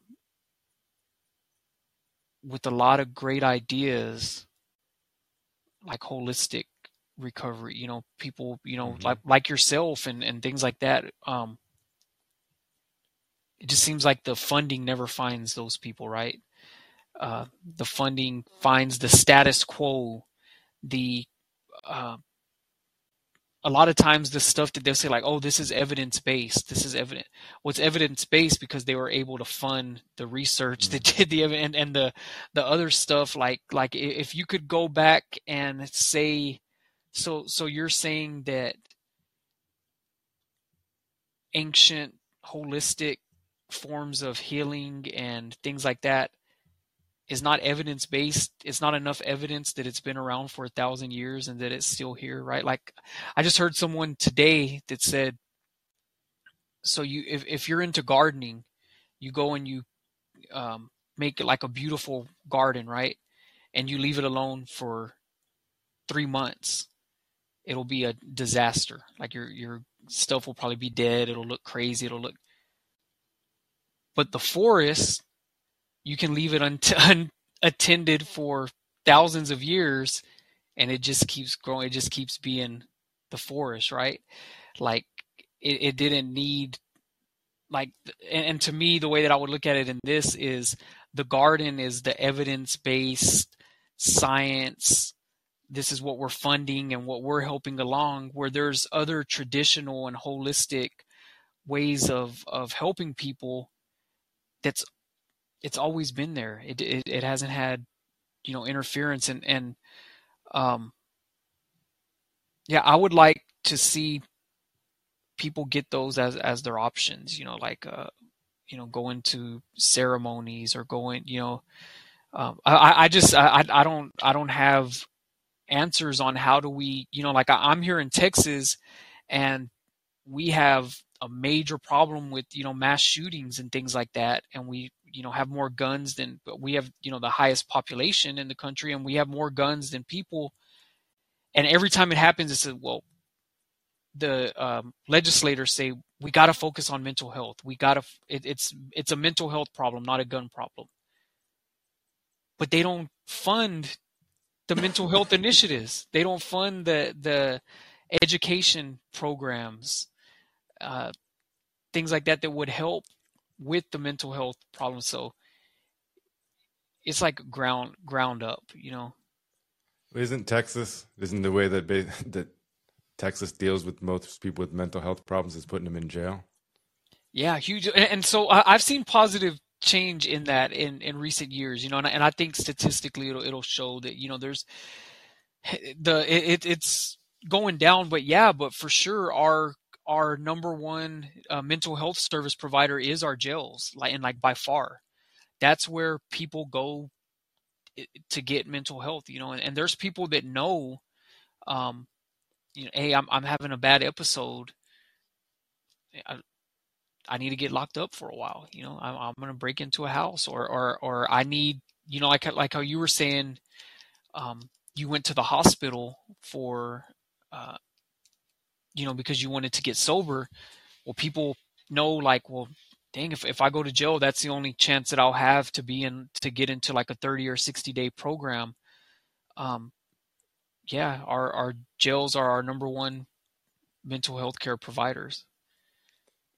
Yeah, I think, you know, in, in a way, I mean, there's many different ways you can look at addiction and whatnot, but one of the ways you could look at it as, you know, addiction leads us to a lack of connection and maybe stems from a lack of connection to whatever it is to ourselves to the to the earth to the environment to our family to our culture whatever it is it's a, it can be a lack of connection. And you know being someone who's been to jail and and you know have a lot of relation i've have relationships with folks in jail or prison um, you know it's a very it's it's the most disconnecting place that you can be and so I just wish my point is is that I wish that we could have more warm environment for people to experience their recovery. Because just like the people you mentioned that needed to thinking they needed to go to jail to get some time away, well, that 28 days I spent in treatment was crucial for me to be removed. Does that make sense? You know, like just being oh, yeah. away from it, just just having a different environment for only for one month, but that's a long time, and you know, especially back when I couldn't see them till tomorrow. Um, and, and yeah, just, one, oh. oh. I just wanted to clarify too. Like those people are not going just to get away. They're going because they know that that's the only way that they'll be able to see a counselor or a therapist mm. or get into uh, some kind of treatment program. Is yeah. like like they got to go to. It's easier for them to see a counselor when they get locked up than it is for them to see a counselor just because they're calling across crisis hotline saying that they need to see a counselor stuff and i mean it, it's not right uh, at all you know and it, that but that's how it is in, in texas and i think in, in other parts of the country too which is not right. Yeah. Um you know i think you, you had mentioned earlier that you know there are a lot of people with really good ideas that are doing a lot of good things in social work and beyond. Um and i think that i agree with you. There's so many you know cool and interesting and revolutionary folks, social workers and beyond that are doing realm doing work and and and, and whatnot, activism in the, the realm of social work. And I think that the issue is is that it's like things take generations to happen sometimes. So, you know, the obviously like the the the over professionalization and the capitalism's capitalistic side of social work doesn't reflect those ideas that we're talking about or those individuals or or, or folks that have the new ideas. But perhaps, you know, like having like you said having a positive outlook is that those ideas and these that these people are generating and producing in the present will manifest itself in our children's lifetimes. If that makes sense, um, that's the that's the hope that I would have, anyways. Um, well, Stephen, I thought that it might be a good time to answer some of the. There's already some questions in the chat, and just open it up if anybody wants to cue in on the phone. That's cool too. But there's already some questions here we can get to. Um, Kim asks, um, do you feel that community outreach is needed for AA and NA in our community or for more awareness, making it a safe place for people in an active addiction to tell their story? Because AA and NA doesn't really have outreach, does it? In No, yeah, regard? yeah. They, they don't they don't believe in doing any sort of uh, outreach. They they um like the members basically. The, the way that that I was taught it is that like members live the program and your life should be the outreach. Um, they they don't do any um, promotion or anything like that. And I think the reason for that is they don't want to um, set up any personality as being like the leader. This is the guy who promotes it, or any single AA group as being like, "Hey, this is the spot. This is where where you should go." You know, so because they're all over the world, you know. So, um, but yeah, I mean, uh, I, there there could be a similar program like that I could see that could that could be a little more modern and do some promotion and stuff like that. Um, if there was like a like a newer group or something.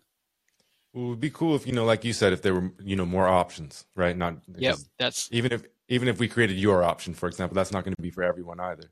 So if you Right. talk about we had we had options, well then hopefully you know those different options, whatever they are, these agencies, groups, whatever. That I'm not saying that they have to completely promote themselves, but like it'd be nice to when you're going around, you know, say as an alcoholic or an addict or somebody that knows someone even. You go into the store or whatever, you know, they have the message boards. We've got message boards online as well via social media. That they were just not necessarily like super promotion, but just like options. You know, people saw that there were options just by looking around, whether that's online or in person. They saw that there's different options for them to go talk to somebody or to get help or to find camaraderie in in recovery. You know what I mean? I think that's that's what I would like to see for the future. yeah. Hey, and and you know what that that made me think of? There's a group on Instagram called the Luckiest Club, hmm and they're really th- they're and and I don't know why I didn't think about this earlier. They're almost like put in a mod. They're they're not AA, but similar. They do recovery meetings and things like that. And uh, they um, someone in the comments, Heather had mentioned mentors and not sponsors. They they have you know mentors, just people who've been in the program for a while. And they're really kind of big because I got invited to to uh, to uh, do a chat at one of their meetings. It's like 25 minute, come share your story. I thought it was going to be a handful of people, and I went, and there was a couple hundred people in that one Wow. random, and that was like on a Wednesday at four o'clock or something, you know. So, and but and and they promote, they they promote their meetings, their weekly stuff like that, and they do that on uh probably on all social media, but where I see them is on Instagram and that's a cool community to that I would suggest to tell especially younger people about. I don't Yeah, know why I didn't think out. about them earlier. Actually, I have uh, like uh, assignments. It's hard too much for me to explain here, but in the class I'm teaching, and I can I'm going to look them up and try to throw that in there so that we can, you know, because I feel like the more off too often, you know, we just associate recovery as as AA, if that makes sense. So we're talking Yeah. about it, we could call it AA, and so I'd like to like change that paradigm for my student to help my students change that. Yeah, paradigm. yeah. I, I was in a meeting with some, um, and there was actually some uh, Dallas police in there, and they were saying, you know, we, we would love to give other options. We just we, we don't know what else to say. You know, like we say, you know, go to AA because we don't uh, know what else. You know, they're the people who work with the the drug program. They were like, find us some other resources or send some other places our way. But you know, people are complaining, saying, "Oh, they just told us to go." And you're you're right. Like we might even do the do the same thing, you know, because what else do you say? But yeah, there's there's others out there. Yeah. Yeah, so we'll, I'll look forward to looking that up. Thanks for sharing it. And if anybody is listening too has has ideas, please share those. So especially when we move forward through this um, through this summer, as our focus is is kind of on substance abuse, and please share those with me. Um, all right, Heather asks, uh, Stephen, do you get to share ceremony in your role as a helper? Um, I I I participate in ceremony, but I I, I don't lead anything anything. Um, yeah, and uh,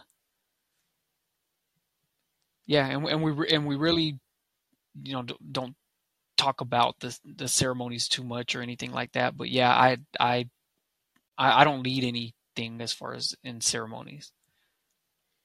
Yeah, there, and I can share this real quick. Um, there's this cool book that uh, I was introduced to a while back, and I send these out to a lot of the guests, so you might get one. But uh, it's called "The Seven Circles: Indigenous Teachings for Living Well," and they kind of um, talk about how ceremony is one of the seven circles. Yeah, and they talk about it, and they do a good job at also talking about you know non-indigenous folks engaging, and like how you know, because I know you've you know, it's it's kind of a it can be a taboo subject at time that can be misappropriated and whatnot. But this book that that book does a really good job. So it's called The Seven Circles: Indigenous Teachings for Living Well by Chelsey Luger and Thosh Collins. Oh wow, I would I would love to to see that. And you, you, we were talking about something earlier that um, I wanted to mention, and that so you with when we were talking about AA and like the problems with it and things like that, and you were mentioning how they would say uh, you know even a chair could be your higher power and stuff like that.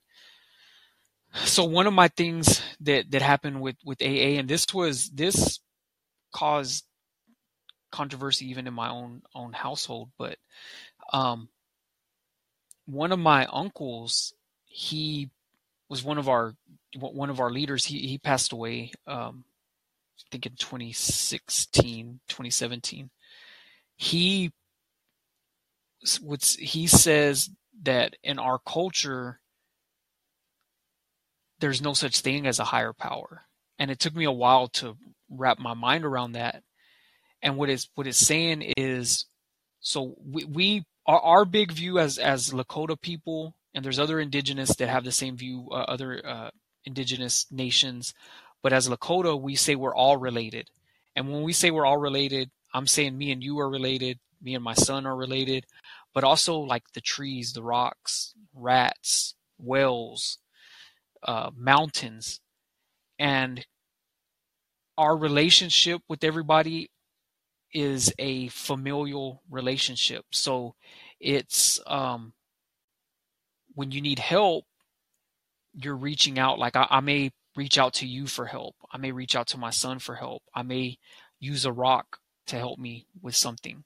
And the same thing with me, I should be able to help people. And so it's a helping relationship. And so that with everything in all creation, it's like a family. Everything's everything's equal. You don't you, you might say in your family who's the wisest person, who's the fastest person, who's the who's the handyman, who's the organizer.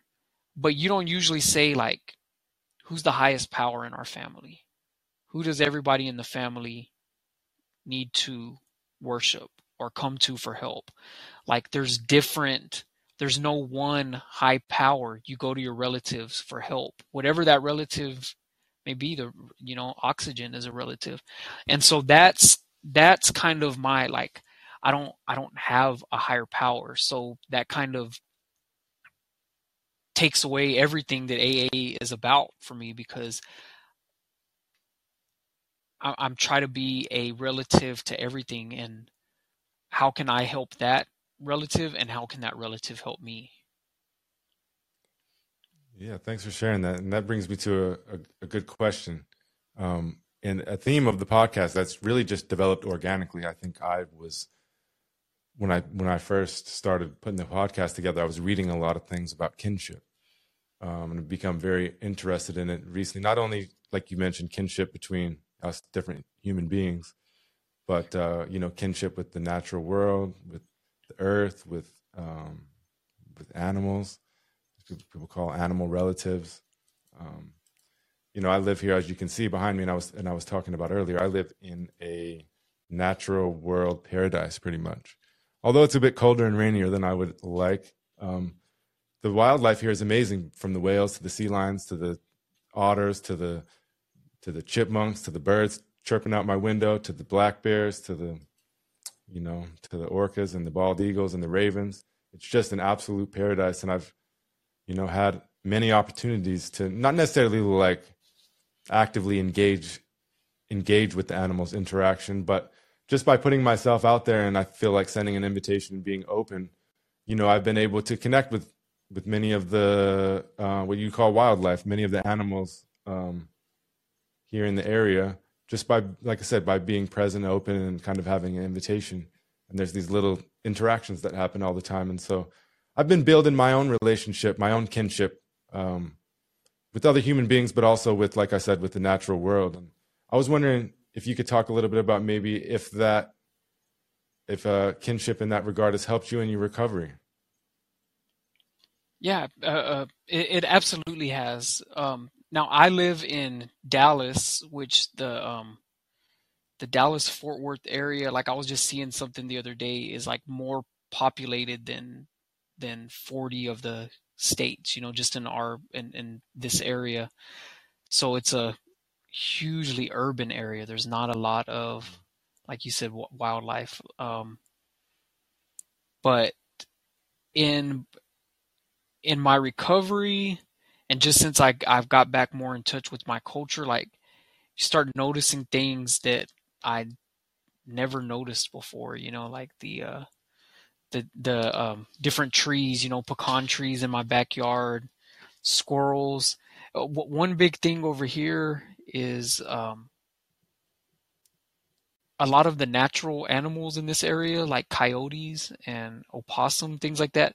People look at them as nuisance. You know, they put out like warnings, like, "Oh, the the coyotes are trying to kill our dogs." And stuff like, wait, we built onto their home, and they're and they're like, you know, ten years ago, there we didn't have these problems with coyotes. And like, yeah, because you keep taking their homes, and that that like like we're moving into to their home, and um, yeah, I, I just see it, it. It's it's all related, right? Like we keep they colonize indigenous lands and we're colonizing wildlife and we're calling and it throws us all out of balance. And the more that, that i feel like the more you get into into balance with nature the better that helps yourself with uh, recovery um, with your mental health things like that. Like being able to i know there was one year uh, um, about three or four years ago when it was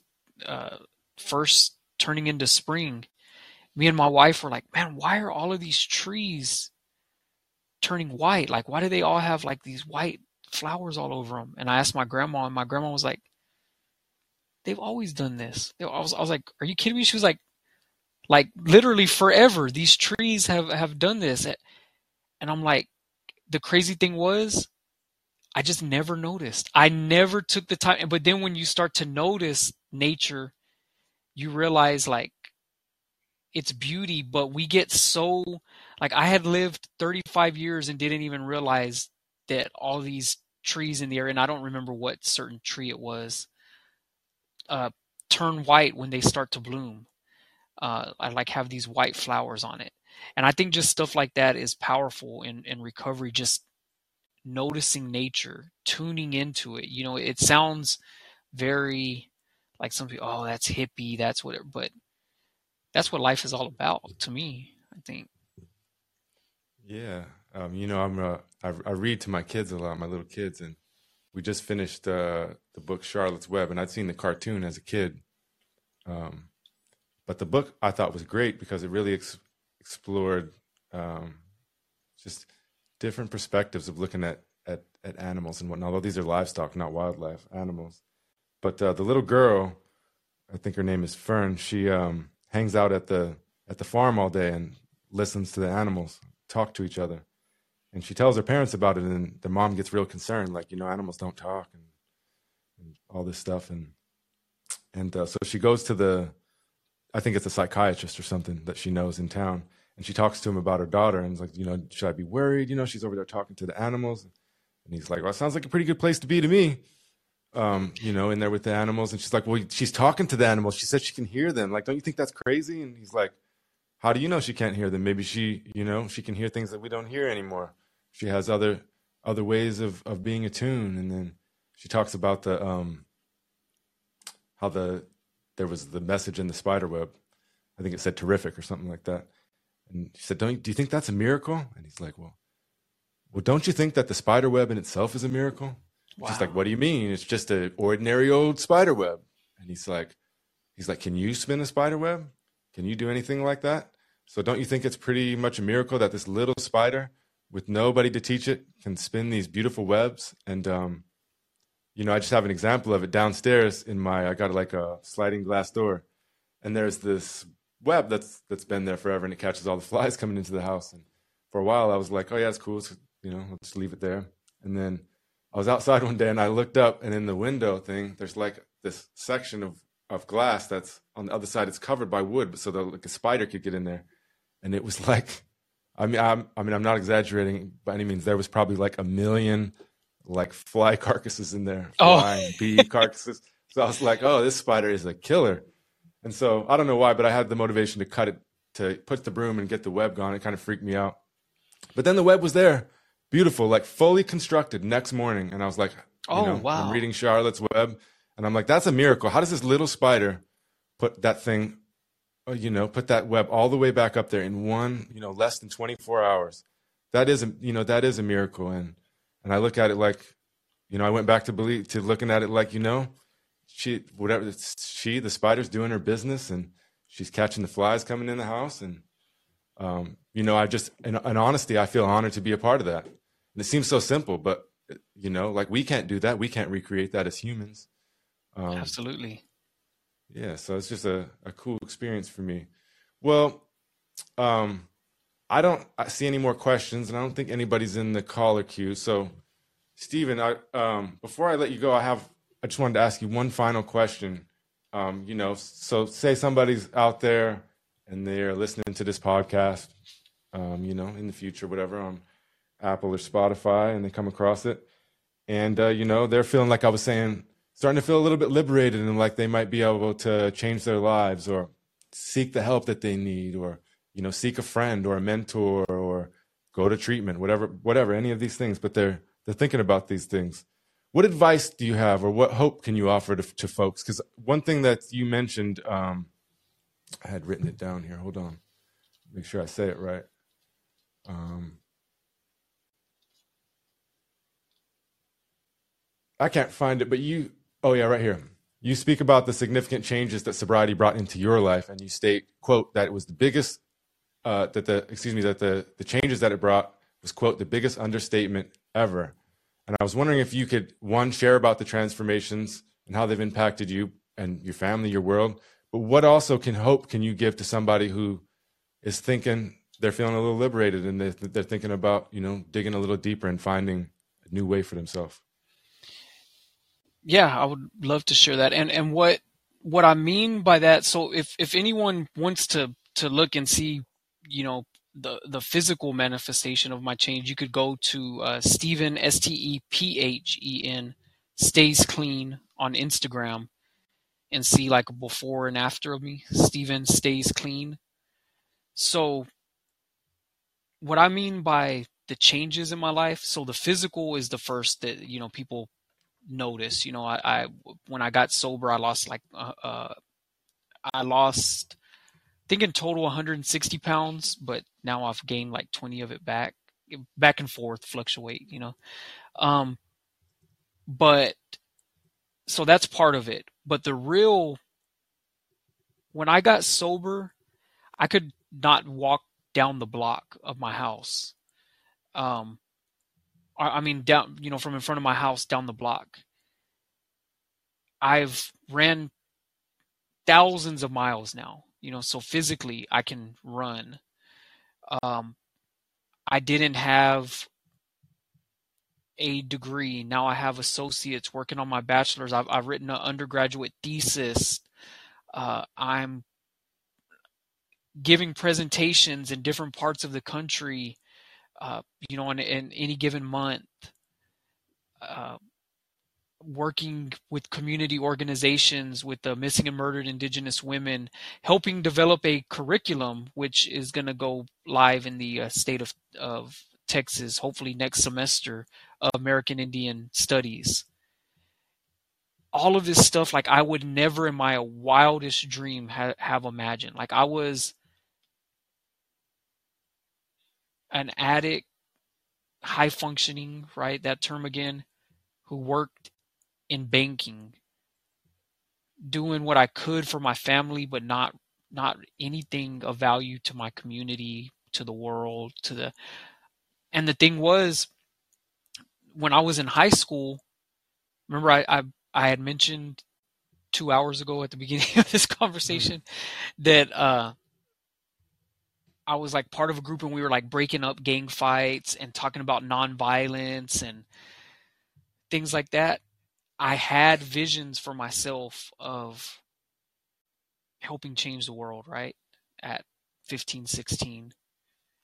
And through addiction, I totally lost sight of that, right? Through addiction, cynicism, getting beat down by life type deal. But in recovery, I found all of that again. And um, yeah, it, it um, it just totally changed me. And if if I can change, I feel like anyone can because I started at the at the lowest lowest point.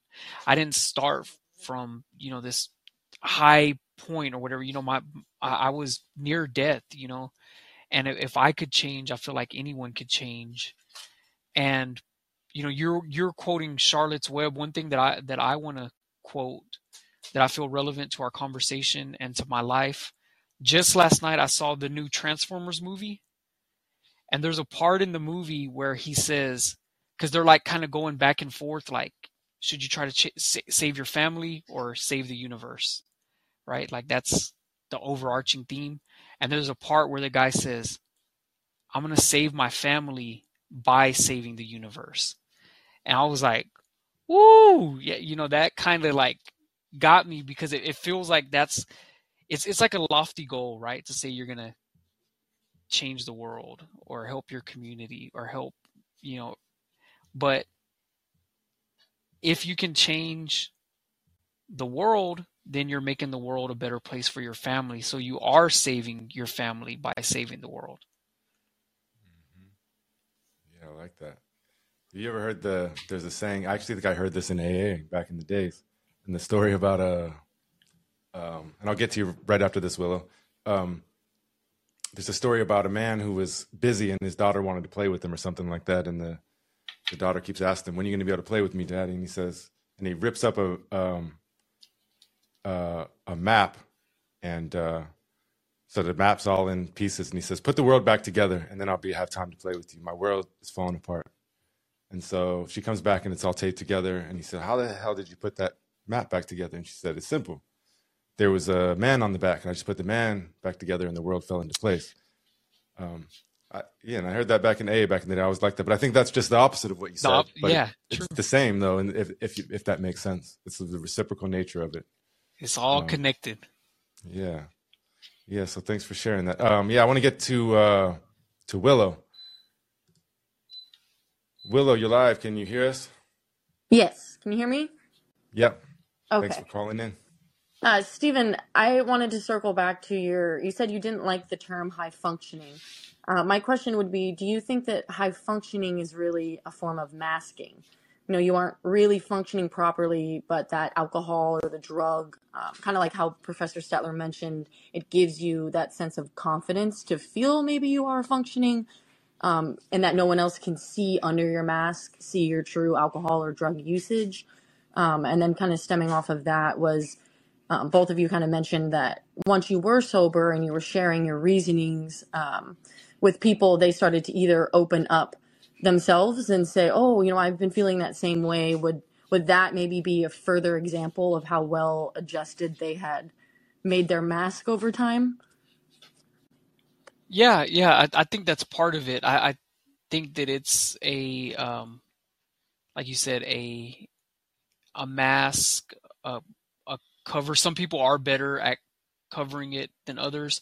Some people, it's sometimes it's just you know you're more privileged at being able to cover it. You know, maybe you have a like myself, I had a office job, right, where I could come in hungover or slightly drunk and sit in my chair and maintain behavior. If, if you're a mechanic or something like that and you're working on cars and putting it together, maybe you don't have the privilege to seem high functioning every day going into work, um, hungover or you know things like that. And and I think that it's also just a tactic like to make yourself feel a little better. Like yeah, you know, like for myself, that's what it was. Oh, I'm getting this done. I'm handling my business, so I can drink a little bit. Um, it's just it's just Can verbiage. I, can I say something real quick, Steve? I just wanted to add what you were saying because you're you're saying exactly my thoughts. Is that we like we're a, we're a world of or a culture, and when I, when I say culture, I mean American culture of hierarchies, and so we like to place ourselves above. It's our it's almost natural at this point for us to, to or maybe even in, intuitive or falsely intuitive to want to place ourselves on a hierarchy. And so I think oftentimes when we say we're higher functioning, we're saying that at least we're not the drunk from the AA book that's hiding gin underneath their cushion. Does that make sense? That does make sense. Yeah, and and for me, it's like it's like how I was saying, like the guy who I gave a ride home who wanted to stop and drink right there before he got home, like I was higher functioning than him, so it made me feel better. But then at some point, I was him in the same spot, so I was higher functioning than the person who wakes up in the morning and drinks. But then at some point, I was him. So we're like always so.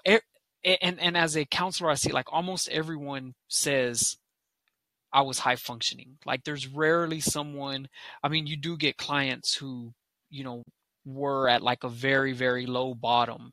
And maybe that's another way to look at like you probably just hadn't reached your lowest bottom yet, but almost everybody thinks they're they're high functioning. And and it's it's like a coping mechanism. Or a mask as Willow said. Yeah. Did he uh, answer everything you needed, Willow? Yes, absolutely. Thank you. Thank Thanks you. for calling in.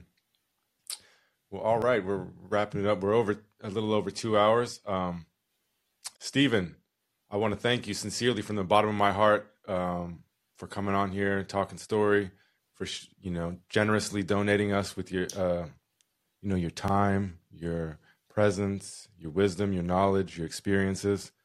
Um, it's been a really good conversations for me, and I've had light bulbs going off the whole time. And like you said a few times, we could spend hours talking about just any one of these topics, which you know maybe we should, we need to do at some point. Um, but again, I want to thank you from the bottom of my heart to yours, from my family to yours. I wish you all the best. Um, thanks to the callers that called in um, for tuning in, uh, for participating in the podcast. I really appreciate it. But uh, Stephen, I wanted to, you know, give it up to you. Do you have any last words you wanted to share? Um I I don't my my the the universe thing was really was really my my uh save save uh the universe to save your family was really my uh I, I was like I'm gonna hit this and we're gonna close and we're but um no I, I appreciate it man this this was really cool I I didn't know you know uh that it was gonna go this long but it really just felt natural right like we're just we're just talking and like you said we could go a lot longer. There were a lot of things that that you said that set off light bulbs for me too, and I'm like, man, yeah, let's so let, let's do this again. Um, this was really cool. Yeah, for sure. Um, and I think that we produced a lot of good uh, dialogue that leads to content that can really help people. And like I said, potentially liberate them or, you know, give them some hope and lessen the burdens that they're feeling and, and towards a new path of hope. And I, I can't speak for Stephen, but I, I, I would assume so that, you know, if you, if you heard something and you need something from us, then look for us on Instagram or email me or talk to us wherever you can. Um, and uh, yeah, that, that wraps up the episode. Like I said, it's been a great one. We went a little bit longer than I expected as well, but um, good dialogue is good dialogue, and you really don't have control over it. It goes where it goes, and it takes as long as it takes. Um, so, Stephen, I wish you all the best. Take care, and um, I'll be in touch with you about a few things, and hopefully we can get together again. Um, and that wraps it up. If you uh, this episode should be posted on the Callin maybe in an hour or so, and I'll try to get it up to Spotify and Apple by the end of the day, so long as there's no technical difficulties. Um, next week, I'll have I'll be joined same time next week, 10 o'clock Alaska time, with Xenia. She's out of Toronto, and she is an LCSW who founded and runs a private practice called A Little Zen. And so I think that's going to be a real cool conversation as well. So uh, come around for that if you can. And uh, that's it, everybody. The Critical Social Worker is a collaborative effort between the University of Alaska Fairbanks Department of Social Work and a Conscious Party Productions. You've been listening to The Critical Social Worker, a revolution.